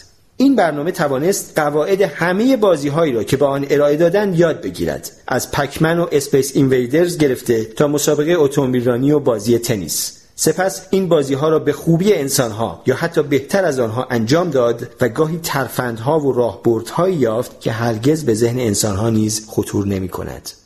در واقع هرچه زمان می‌گذرد جایگزین کردن انسان با الگوریتم کامپیوتری آسان‌تر می‌شود و علتش نه فقط هوشمندتر شدن الگوریتم‌ها بلکه تخصص یافتن انسان‌ها نیز هست.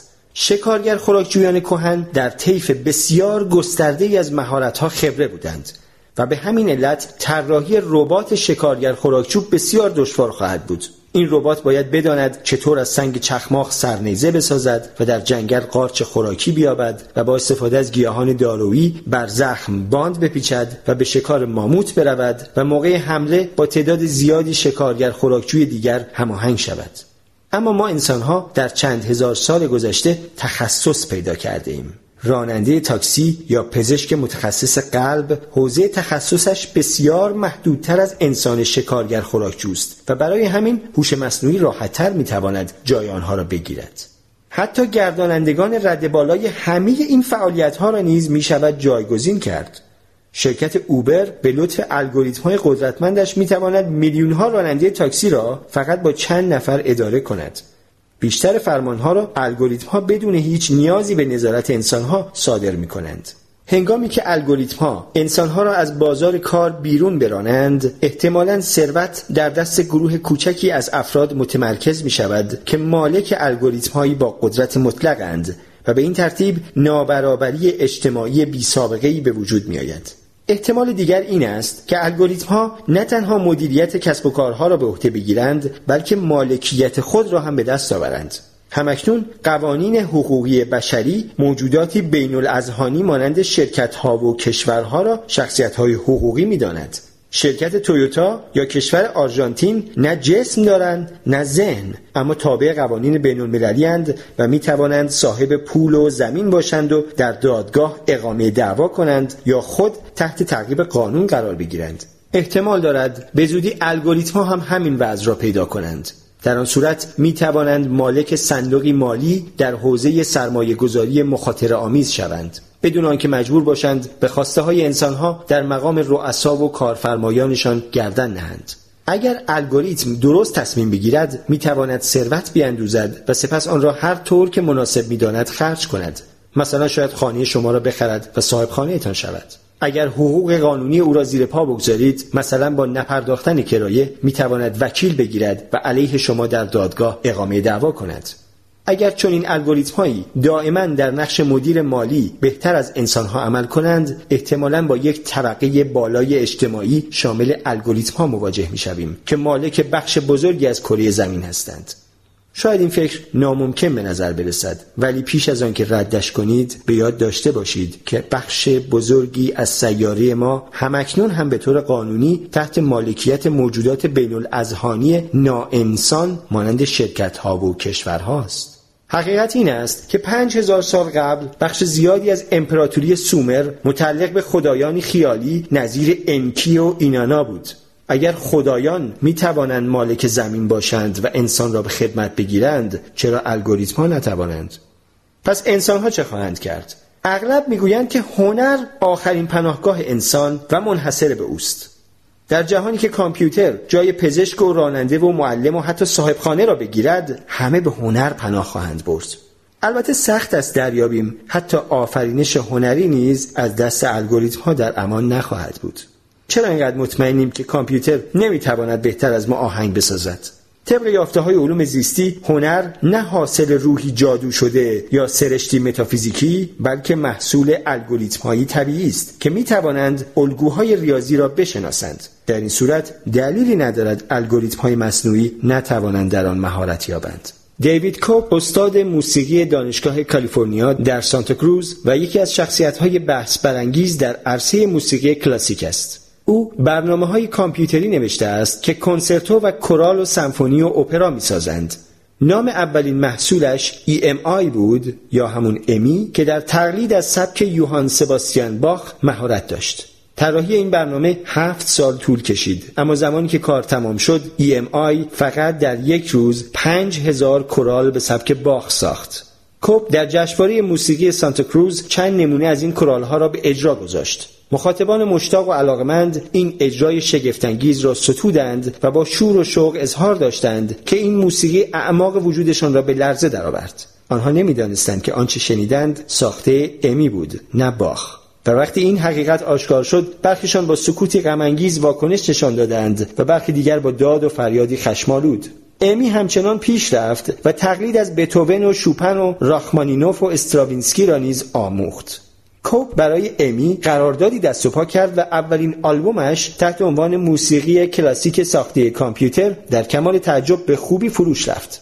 شهرت او خصومت فزاینده طرفداران موسیقی کلاسیک را برانگیخت. استیو لارسن، استاد دانشگاه اورگان، کوپ را برای یک زورآزمایی موسیقایی به مبارزه طلبید. پیشنهاد داد نوازندگان حرفه‌ای پیانو پی در پی 3 قطعه بنوازند: قطعه‌ای از باخ، قطعه‌ای از امی و قطعه‌ای هم از خود لارسن. سپس از جمعیت حاضر می‌خواستند نظر بدهند هر قطعه متعلق به کیست. لارسن مطمئن بود مخاطبان به راحتی فرق بین آثار پر احساس انسانی و ساخته بیروح ماشین را تشخیص می‌دهند. کوپ این مبارزه را پذیرفت. در موعد مقرر، صدها مدرس و دانشجو و علاقمند موسیقی در سالن کنسرت دانشگاه اورگان جمع شدند. در انتهای برنامه رأی گرفته شد. نتیجه چه بود؟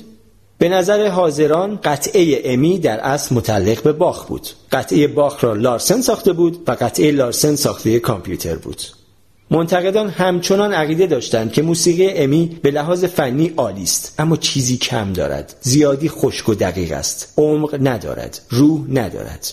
با این حال، زمانی که مردم ساخته‌های امی را بدون اطلاع از نسخه اصلشان می‌شنیدند، اغلب آنها را دقیقاً به خاطر پر احساس بودن و طنین عاطفیشان تحسین می‌کردند. در پی موفقیت‌های امی، کوپ برنامه‌های جدیدتر و حتی پیچیده‌تری طراحی کرد. مهمترین دستاورد او آنی بود. امی بر اساس قواعد از پیش تعیین شده موسیقی می‌ساخت، ولی آنی ماشینی دارای توان یادگیری است. سبک موسیقی او با دریافت ورودی‌های جدید از محیط بیرون دائما تغییر و تحول می‌یابد. کوپ نمی‌داند ساخته بعدی آنی چیست. در حقیقت آنی خود را به ساخت موسیقی محدود نکرده است، بلکه هنرهای دیگری نظیر سرودن شعر هایکو را نیز می‌آزماید. در سال 2011 کوپ کتاب شب پرشور از راه میرسد 2000 هایکو سروده انسان و ماشین را به چاپ رساند. از 2000 هایکوی این کتاب برخی سروده آنی است و بقیه متعلق به انسان‌های شاعر. در کتاب این دو از هم تفکیک نشده‌اند. اگر فکر می‌کنید می‌توانید فرق بین خلاقیت بشری و برونداد ماشین را دریابید، بعد نیز امتحان کنید. در قرن 19 در نتیجه انقلاب صنعتی طبقه بزرگ جدیدی با نام پرولتاریای شهری شکل گرفت و سوسیالیسم به این علت گسترش یافت که هیچ چیز دیگری یارای پاسخ گفتن به نیازها و آرزوها و ترسهای تازه این طبقه را نداشت. سرانجام لیبرالیسم با به خدمت گرفتن بهترین خط مشی‌های سوسیالیسم آن را شکست داد. در قرن 21 احتمالاً شاهد شکل‌گیری طبقه بزرگ جدیدی خواهیم بود. انسان‌هایی فاقد هر گونه ارزش اقتصادی و سیاسی و حتی هنری که در رفاه و قدرت و زیبایی جامعه هیچ نقشی ندارند. در این میان مسئله اصلی ایجاد شغل‌های تازه نیست. مشکل عمده ایجاد شغل‌های جدیدی است که انسان بهتر از الگوریتم انجام دهد. سود و ثروت سرشار حاصل از فناوری احتمالاً امکان سیر کردن شکم انبوه انسان‌های بی‌مصرف و حمایت از آنها را حتی بدون نیاز به هیچ تلاشی از جانب خود آنها عملی می‌کند. اما چه چیز آنها را به خود مشغول و در نتیجه خوشنود خواهد کرد؟ آدمی اگر کاری انجام ندهد دیوانه می‌شود. قرار است انسان‌ها در کل روز چه کنند؟ روی آوردن به مواد مخدر و بازی‌های کامپیوتری احتمالاً یک راه حل است. چه بسا انسان‌هایی که به وجودشان نیازی نیست زمان فزاینده‌ای را در دنیای سه‌بعدی واقعیت‌های مجازی بگذرانند که به آنها هیجان و مشغله عاطفی بیش از دنیای یک نواخت و ملال‌آور بیرون بدهد. اما چون این تحولی به تقدس زندگی انسان و تجربه‌های انسانی مورد نظر لیبرال‌ها ضربه مهلکی وارد می‌آورد. زندگی انسان‌های بی‌مصرفی که عمرشان را صرف کام گرفتن از تجربه‌های مصنوعی در عالم خیالی پرزرق و برق می‌کنند چه تقدسی می‌تواند داشته باشد؟ احتمال 87%. در ابتدای این فصل چند تهدید عملی علیه لیبرالیسم را برشمردیم. اولین مورد این است که احتمالاً انسان از نظر اقتصادی و نظامی بی‌مصرف می‌شود. البته این فقط احتمال است، نه پیشگویی. ممکن است مشکلات فنی یا اعتراض‌های سیاسی از سرعت شبیخون الگوریتم‌ها بر بازار کار بکاهد. به علاوه چون قسمت بزرگی از قلمرو ذهن انسان همچنان کشف نشده و ناشناخته است، واقعا نمی‌دانیم ممکن است انسان چه استعدادهای نهفته دیگری را کشف کند و به جای شغل‌های از دست رفته چه مشاغل جدیدی بیافریند. اما احتمالاً اینها برای نجات لیبرالیسم کافی نیست، زیرا لیبرالیسم نه تنها به ارزش انسان بلکه به فردگرایی هم باور دارد. دومین تهدید پیش روی لیبرالیسم این است که در آینده شاید سیستم همچنان به انسان نیاز داشته باشد، اما به تک تک افراد نیازی نخواهد داشت. انسان‌ها همچنان آثار موسیقی می‌آفرینند و فیزیک درس می‌دهند و با پول سرمایه‌گذاری می‌کنند، اما سیستم این انسان‌ها را بهتر از خودشان خواهد شناخت و بسیاری از تصمیم‌های مهم را به جای آنها خواهد گرفت. به این ترتیب سیستم اختیار و آزادی را از افراد سلب می‌کند. باور لیبرالیسم به فردگرایی مبتنی بر این سه فرضیه مهم است. 1. من یک فردم، یعنی ذات واحدی دارم که نمیتوان آن را به چند بخش یا به نظامهای فرعی تقسیم کرد. یعنی همه ما در اعماق وجودمان ندای واضح و واحدی میشنویم که همان خود حقیقی من است. 2. خود حقیقی من کاملا آزاد است. 3. از دو فرض اول این نتیجه حاصل می شود که من می توانم درباره خودم چیزهایی بدانم که هیچ کس دیگری نمی تواند از آنها سر در بیاورد، زیرا فقط خود من به فضای آزاد درونم دسترسی دارم و فقط خودم می توانم نجواهای خود حقیقیم را بشنوم. به این علت است که لیبرالیسم به فرد اختیار و صلاحیت بسیار می دهد. من نمیتوانم به کس دیگری اعتماد کنم تا به جایم تصمیم بگیرد، چرا که هیچ کس دیگری نمیتواند بداند من واقعاً کیستم، چه احساسی دارم و چه میخواهم. به این علت است که رأی دهنده بهتر از همه میداند و همیشه حق با مشتری است و زیبایی در نگاه بیننده است. اما علوم زیستی تمام این سه فرضیه را به چالش میکشند. طبق یافته‌های علوم زیستی، 1. موجودات زنده الگوریتمند و انسان‌ها افرادی نه واحد و یکپارچه بلکه تقسیم پذیرند، یعنی مجموعه‌ای از تعداد زیادی الگوریتم مختلف و فاقد ندای واحد درونی یا خود واحدند. 2. الگوریتم‌های سازنده انسان آزاد و مختار نیستند. ژن‌ها و فشارهای محیطی آنها را شکل دادند و تصمیم‌هایشان را یا به اجبار می‌گیرند یا اتفاقی و نه آزادانه. 3. نتیجه این است که به لحاظ نظری الگوریتمی بیرون از من می تواند من را بسیار بهتر از خودم بشناسد. الگوریتمی که بر تک تک نظام‌هایی که جسم و مغز من از آنها تشکیل شده است نظارت دارد، می تواند دقیقاً بداند من کیستم، چه احساسی دارم و چه می خواهم. وقتی که چنین الگوریتمی کاملاً شکل بگیرد، می تواند جایگزین رأی دهنده و مشتری و بیننده شود. آنگاه الگوریتم بهتر از همه خواهد دانست و همیشه حق با او خواهد بود و زیبایی در محاسبات او خواهد بود. در قرن‌های 19 و 20 باور به فردگرایی در عمل کاملا درست و منطقی بود، زیرا هیچ الگوریتم بیرونی نبود که عملاً بتواند من را به شکل مؤثری زیر نظر بگیرد. شاید دولت و بازار می‌خواستند دقیقاً این کار را انجام دهند، اما فناوری لازم را در اختیار نداشتند. کاگبه و FBI فقط شناخت محدودی از نظام زیست شیمیایی و ژنوم و مغز من داشتند و حتی اگر ماموران امنیتی همه تماس‌های تلفنیم را شنود و هر دیدار اتفاقی در خیابان را ثبت و ضبط می‌کردند، باز قدرت کامپیوتر را برای تجزیه و تحلیل این همه اطلاعات نداشتند. در نتیجه با توجه به وضع فناوری در قرن 20، لیبرال ها حق داشتند بگویند هیچ کس نمیتواند مرا بهتر از خودم بشناسد. بنابراین انسان ها دلیل کاملا قانع کننده‌ای داشتند تا به خود به چشم نظامی خودمختار بنگرند و به جای فرمانهای برادر بزرگ به نداهای درونی خودشان گوش بسپارند.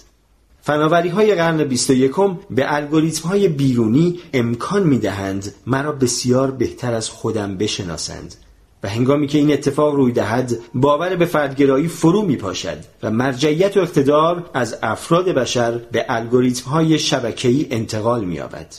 انسان‌ها دیگر به خود به چشم موجودات خودمختاری نمی‌نگرند که زندگیشان را بر اساس خواسته‌هایشان می‌گردانند.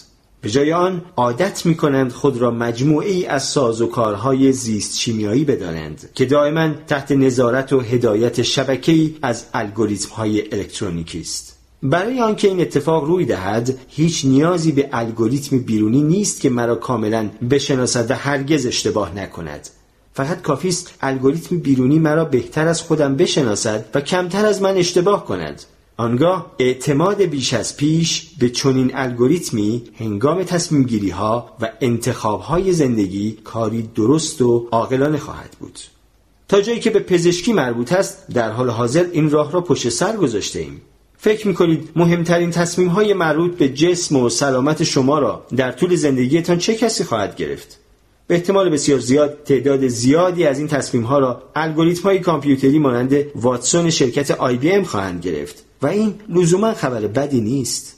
بسیاری از افرادی که هیچ بیماری جدی هم ندارند به استفاده از حسگرها و کامپیوترهای همراه روی آوردند تا بر سلامت و فعالیت‌هایشان نظارت داشته باشند. این دستگاه‌ها که به چیزهای مختلف الصاق می‌شوند، از گوشی هوشمند و ساعت مچی گرفته تا بازوبند و لباس زیر، اطلاعات متنوع زیست سنجشی یا بایومتریک را مانند فشار خون ثبت می‌کنند. سپس این اطلاعات وارد برنامه‌های کامپیوتری پیچیده می‌شود که به شما توصیه می‌کنند در برنامه غذایی و امور روزمره‌تان چه تغییراتی بدهید تا از سلامت بیشتر و عمر طولانی‌تر و پربارتری بهره‌مند شوید. برخی این نرم افزارها را به کار می‌گیرند بدون آنکه عمیقاً در این باره بیاندیشند، اما از نظر برخی دیگر این، اگر نگوییم دین و آیین، کاملاً نوعی ایدئولوژی است. جنبش خود عددی یا کوانتیفاید سلف معتقد است که خود چیزی نیست جز الگوهای ریاضی و عددی که از فرط پیچیدگی ذهن بشر قادر به درک آنها نیست. بنابراین اگر می‌خواهید از آن مسئله قدیمی خود را بشناس پیروی کنید و خود را بشناسید، نباید وقتتان را با فلسفه و مراقبه و روانکاوی هدر دهید. در عوض باید مرتباً داده‌های زیست سنجشی را گردآوری کنید و در اختیار الگوریتم‌ها بگذارید تا برایتان تجزیه و تحلیل کنند و به شما بگویند کیستید و چه باید بکنید. شعار این جنبش خودشناسی با اعداد است. فرض کنید هر هفته 2 ساعت وقت آزاد دارید و نمیدانید آن را با بازی شطرنج پر کنید یا تنیس. شاید دوست نزدیکتان بپرسد دلت چه میگوید؟ شما پاسخ میدهید خب اگر به دلم باشد که معلوم است، تنیس را ترجیح میدهم. تازه برای تنظیم کلسترول و فشار خونم هم بهتر است. اما نتیجه اسکن‌های fMRI هم نشان می‌دهد باید قشر پیشانی سمت چپ مغزم را تقویت کنم. در خانواده ما بیماری زوال عقل خیلی رایج است. عمویم هم در سن خیلی پایین دچارش شد. تازگی‌ها تحقیقات نشان داده که اگر هر هفته شطرنج بازی کنم، زوال عقل عقب می‌افتد. با ورود فناوری‌های ژنتیکی به زندگی روزمره و برقرار شدن روابطی روز به روز نزدیکتر میان انسان و DNA، ممکن است خود واحد به چیزی از این هم مبهمتر بدل شود و ندای حقیقی درون با همهمی ژن‌ها درآمیزد. احتمالاً موقع روبرو شدن با مشکلات و تصمیم‌گیری‌های دشوار دیگر در پی گوش سپردن به ندای درونی ما نیستیم و در عوض با مجلس شورای ژنتیکی درونمان مشورت می‌کنیم. در 14 می 2013 آنجلینا جولی بازیگر هالیوود مقاله‌ای در نیویورک تایمز به چاپ رساند درباره تصمیمش برای تن دادن به عمل برداشتن هر دو سینه‌اش. سرطان سینه سالها بر زندگی او سایه افکنده بود، زیرا مادر و مادر بزرگش هر دو در سن تقریباً پایین بر اثر آن جان باخته بودند. جولی آزمایش ژنتیکی انجام داد که نشان میداد دچار جهش ژنتیکی خطرناک ژن مربوط به سرطان سینه است. طبق تحقیقات آماری، زنان دچار این جهش ژنتیکی به احتمال 87% در معرض ابتلا به سرطان سینه اند. با اینکه جولی در آن زمان سرطان سینه نداشت، تصمیم گرفت از این بیماری فجیع پیشگیری کند و به عمل برداشتن سینه تن در دهد. در آن مقاله او میگوید: تصمیم گرفتم این قضیه را علنی کنم، زیرا بسیاری زنان نمیدانند شاید این سرطان در کمین زندگیشان باشد. امیدوارم آنها نیز بتوانند آزمایش ژنتیک بدهند و اگر خطر بیماریشان زیاد است بدانند راه‌های چاره خوبی پیش رو دارند. تصمیم گیری در مورد تن دادن به عمل برداشتن سینه دشوار و انتخابی بالقوه زیانبار است. علاوه بر درد و ناراحتی و خطر و هزینه‌های مالی این عمل و درمان‌های بعد از آن، این تصمیم می‌تواند تأثیر گسترده‌ای بر سلامت و شکل ظاهری بدن و سلامت عاطفی و روابط شخص باقی بگذارد. تصمیم جولی و شهامتش برای علنی کردن آن قوقایی به راه انداخت و او را با سیل تشویق و تحسین جهانی مواجه کرد. به ویژه بسیاری امیدوار بودند با این کار آگاهی از پزشکی ژنتیک و مزایای بالقوه‌اش افزایش یابد. از منظری تاریخی جالب است به نقش مهمی اشاره کنیم که الگوریتم‌ها در این مورد ایفا کردند. هنگامی که جولی مجبور شد چنین تصمیم مهمی درباره زندگیش بگیرد، چنین نبود که به قله کوهی مشرف به اقیانوس برود و به تصویر غروب خورشید روی امواج چشم بدوزد و بکوشد عمیق‌ترین احساسات درونیش را دریابد. برعکس، ترجیح داد به ژن‌هایش گوش فرا دهد که ندایشان نه در احساسات بلکه در اعداد تجلی می‌یابد. او هیچ گونه درد و ناراحتی نداشت. احساساتش میگفتند آرام باش، اوضاع کاملا رو به راه است، اما الگوریتم‌هایی که پزشکانش به کار میگرفتند چیز دیگری میگفتند. تو احساس میکنی هیچ مشکلی نیست، ولی در دی ان ای تو بمبی ساعتی تیک تاک میکند. یک کاری بکن، همین الان. به احتمال زیاد در آینده شما نیز مثل آنجلینا جولی درباره سلامتتان تصمیم‌های مهمی میگیرید. آزمایش ژنتیک یا خون میدهید و اسکن اف ام آر آی میگیرید. الگوریتمی نتایج آزمایشاتان را بر اساس اطلاعات آماری پایگاه داده‌های عظیمی تجزیه و تحلیل می‌کند و سپس توصیه‌های الگوریتم را می‌پذیرید. این سناریو مصیبت‌بار و ویرانگر نیست. الگوریتم‌ها سر به شورش نمی‌گذارند و همه ما را به بردگی نمی‌کشند. برعکس، آنقدر در تصمیم‌گیری برای ما موفق عمل می‌کنند که دیوانگی است توصیه‌شان را نشنیده بگیریم. یکی از سرآمدان حوزه بررسی ژن‌ها 23andMe است. نام 23andMe به 23 جفت کروموزومی اشاره دارد که ژنوم ما را در بر گرفته است و پیامش این است که کروموزوم‌های من رابطه بسیار خاصی با من دارند. هر کس بتواند حرف کروموزوم‌ها را دریابد، می‌تواند درباره شما چیزهایی بگوید که هرگز حتی فکرش را هم نمی‌کردید. اگر می‌خواهید این حرف‌ها را بشنوید، فقط $99 به 23andMe می‌دهید تا بسته کوچک به همراه یک لوله برایتان بفرستند. شما آب دهانتان را داخل لوله می‌اندازید و درش را محکم می‌بندید و به شرکت مانتن ویو در کالیفرنیا می‌فرستید. در آنجا DNA بزرگتان را می‌خوانند و نتیجه را اینترنتی تحویلتان می‌دهند. شما فهرستی دریافت می‌کنید شامل خطرهای بالقوه‌ای که سلامتتان را تهدید می‌کند و نیز زمینه‌های مساعد ژنتیکی‌تان در مورد بیش از 90 خصلت و بیماری از تاسی گرفته تا نابینایی. خود را بشناس دیگر از این راحت‌تر و کم هزینه‌تر نمی‌شد. چون همه این امور متکی بر آمار است، برای اینکه این شرکت بتواند پیش‌بینی‌های دقیق ارائه دهد، مسئله اصلی اندازه پایگاه داده‌هایش است. بنابراین نخستین شرکتی که پایگاه داده‌های ژنتیکی عظیمی بسازد، بهترین پیش‌بینی‌ها را به مشتریانش عرضه می‌دارد و بالقوه بازار را به دست می‌گیرد. اگر همه قطعات این ماجرا به هم وصل شود و اگر به گوگل و رقبایش امکان دسترسی آزادانه به دستگاه‌های زیست سنجی و اسکن‌های DNA و سوابق پزشکیمان را بدهیم، مرکز خدمات پزشکی و درمانی خواهیم داشت آگاه از همه چیز که نه تنها با بیماری‌های همه‌گیر به مبارزه برمی‌خیزد، بلکه از ما در برابر سرطان و سکته قلبی و آلزایمر نیز حفاظت می‌کند. اما اگر گوگل به چنین پایگاه داده‌هایی دسترسی داشته باشد، بسیار بیش از این نیز می‌تواند انجام دهد.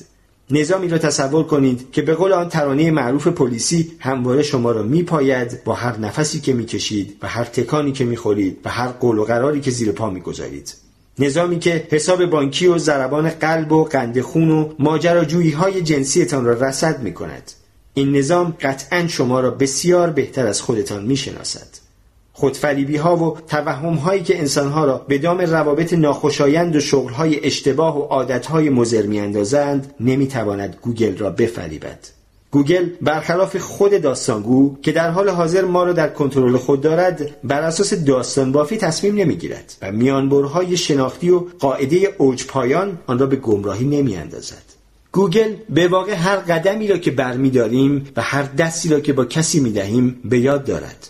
برای بسیاری جای خوشحالی است که بخش زیادی از فرایندهای تصمیم گیری را به چنین نظامی بسپارند یا دست کم موقع مواجه شدن با تصمیم‌های مهم زندگیشان با آن مشورت کنند. گوگل به ما توصیه می‌کند چه فیلمی ببینیم، تعطیلات خود را کجا بگذرانیم، در کالج چه رشته‌ای بخوانیم و کدام پیشنهاد کاری را بپذیریم و حتی با چه کسی قرار ملاقات بگذاریم و ازدواج کنیم. به گوگل می‌گوییم گوش کن گوگل، هم جان و هم پل به من ابراز علاقه میکنن. من هر دوشونو دوست دارم. ولی خب هر کدومو یه جور. تصمیم گیری برام خیلی سخته. تو که همه چیزو میدونی. پیشنهادت چیه؟ و گوگل پاسخ میدهد: خب من تو را از همان وقتی که به دنیا آمدی میشناسم. همه ایمیل هایت را خواندم و همه تماس های تلفنیت را ضبط کردم و دی ان ای تو را میشناسم و از فیلم های محبوب و حال دلت هم از گذشته تا حال خبر دارم. درباره تمام قرار ملاقات‌هایت اطلاعات دقیق دارم و اگر بخواهی میتوانم نمودارهای جلوی رویت بگذارم که ثانیه به ثانیه ضربان قلب و فشار خون و قند خونت را موقعی که با جان یا پل قرار داشتی نشان میدهند. اگر لازم باشد حتی میتوانم از تمام تجربه‌های جنسی که با هر کدام از آنها داشته‌ای درجه بندی عددی دقیقی در اختیارت بگذارم. و کاملا طبیعی است، همانقدر که تو را خوب میشناسم آنها را هم میشناسم. با توجه به تمام این اطلاعات و الگوریتم‌های درجه یک من و ارزش و اعتبار چند دهه اطلاعات آماری درباره میلیون‌ها رابطه، توصیه می‌کنم جان را انتخاب کنی، چون به احتمال 87% در طولانی مدت از بودن کنار او بیشتر راضی خواهی بود. حقیقت این است که تو را آنقدر خوب می‌شناسم که این را هم بدانم که این جواب خیلی هم به دلت نمی‌نشیند. پل از جان خیلی خوش قیافه تر است و چون ظاهر آدم‌ها برای تو خیلی مهم است، در دلت از من می‌خواستی بگویم پل. البته قیافه مهم است، اما نه آنقدرها که فکر می‌کنی. الگوریتم‌های زیست شیمیایی تو که ده‌ها هزار سال قبل در علفزارهای آفریقا شکل گرفتند، موقع رتبه‌بندی کلی روابط عاطفی برای قیافه 35% ارزش قائلند. الگوریتم‌های من که متکی به بروزترین آمار و تحقیقاتند میگویند تأثیر قیافه بر موفقیت درازمدت روابط عاشقانه فقط 14% است. بنابراین حتی با در نظر گرفتن قیافه پل، همچنان نظرم این است که با جان زندگی بهتری خواهی داشت. لیبرالیسم خود داستانگو را تقدیس می کند و پای صندوق رأی و در فروشگاه و در بازار ازدواج حق رأی را به او می دهد. در چندین قرن این کار درست و عاقلانه بود، زیرا با اینکه داستان و خیال بافی نبود که خود داستانگو به آن باور نداشته باشد، هیچ نظام جایگزینی هم نبود که مرا بهتر از خودم بشناسد. اما زمانی که نظامی داشته باشیم که به واقع من را بهتر از خودم میشناسد، احمقانه است که صلاحیت و اختیار را به دست خود داستانگو بسپاریم. عادت‌های لیبرالیستی مانند انتخاب دموکراتیک منسوخ خواهد شد، زیرا گوگل میتواند حتی عقاید سیاسی من را بهتر از خودم نمایندگی کند. لیبرالیسم به من میآموزد وقتی پای صندوق رأی میایستم با خود حقیقیم مشورت کنم و حزب یا نامزدی را برگزینم که عمیق‌ترین خواسته‌هایم را بازتاب میدهد. اما علوم زیستی یادآور میشوند که وقتی پای صندوق رأی هستم هیچ کدام از چیزهایی را که از انتخابات قبل تا کنون احساس کرده یا به آنها اندیشیده‌ام به یاد نخواهم آورد. به علاوه زیر رگبار تبلیغات و قلب واقعیت و خاطرات اتفاقی هستم که به احتمال زیاد بر تصمیم گیریم اثر میگذارند. البته طبیعتاً گوگل همیشه هم کارهایش را درست انجام نمیدهد. هرچه باشد اینها همه فقط احتمالات است. اما اگر به اندازه کافی تصمیم‌های درستی بگیرد، انسان‌ها روز به روز اختیارات بیشتری به او می‌دهند. به مرور زمان پایگاه داده‌هایش بزرگتر و آمارهایش هم دقیق‌تر می‌شود و الگوریتم‌ها بهبود می‌یابد و تصمیم‌گیری‌ها نیز بهتر می‌شود. این نظام هرگز به درک و شناخت بی‌عیب و نقصی از من دست پیدا نمی‌کند و هیچگاه بری از خطا نخواهد بود. اما نیازی هم به این نیست. لیبرالیسم روزی فرو میپاشد که نظام من را بهتر از خودم بشناسد و این راحت‌تر از آن چیزی است که شاید به نظر برسد، چرا که بیشتر انسان‌ها نیز خود را خوب نمی‌شناسند. در انتخابات ریاست جمهوری بعدی آمریکا، فیسبوک نه تنها از عقاید سیاسی ده‌ها میلیون آمریکایی خبر دارد، بلکه می‌داند در میان آنها رأی چه کسانی شناور است و چطور می‌شود به این آرا جهت داد. فیسبوک میتواند به شما بگوید در اوکلاهاما رقابت بین جمهوری خواهان و دموکرات ها بسیار نزدیک است و میتواند 32417 رای دهنده ای را شناسایی کند که هنوز تصمیم قطعی نگرفتند و میتواند مشخص کند هر نامزدی باید چه بگوید تا موازنه را به سود خود تغییر دهد. فیسبوک این اطلاعات سیاسی ارزشمند را از کجا به دست میآورد؟ ما آن را رایگان در اختیارش میگذاریم. در روزهای اوج امپریالیسم اروپا، کشورگشایان و بازرگانان کل یک جزیره یا کشور را به عوض چند مهره رنگی می خریدند. در قرن 21 اطلاعات شخصی احتمالاً ارزشمندترین چیزی است که بیشتر افراد همچنان برای عرضه در اختیار دارند و ما آنها را در قبال خدماتی مانند پست الکترونیک یا ویدیوهای بامزه سگ و گربه به غولهای فناوری می دهیم.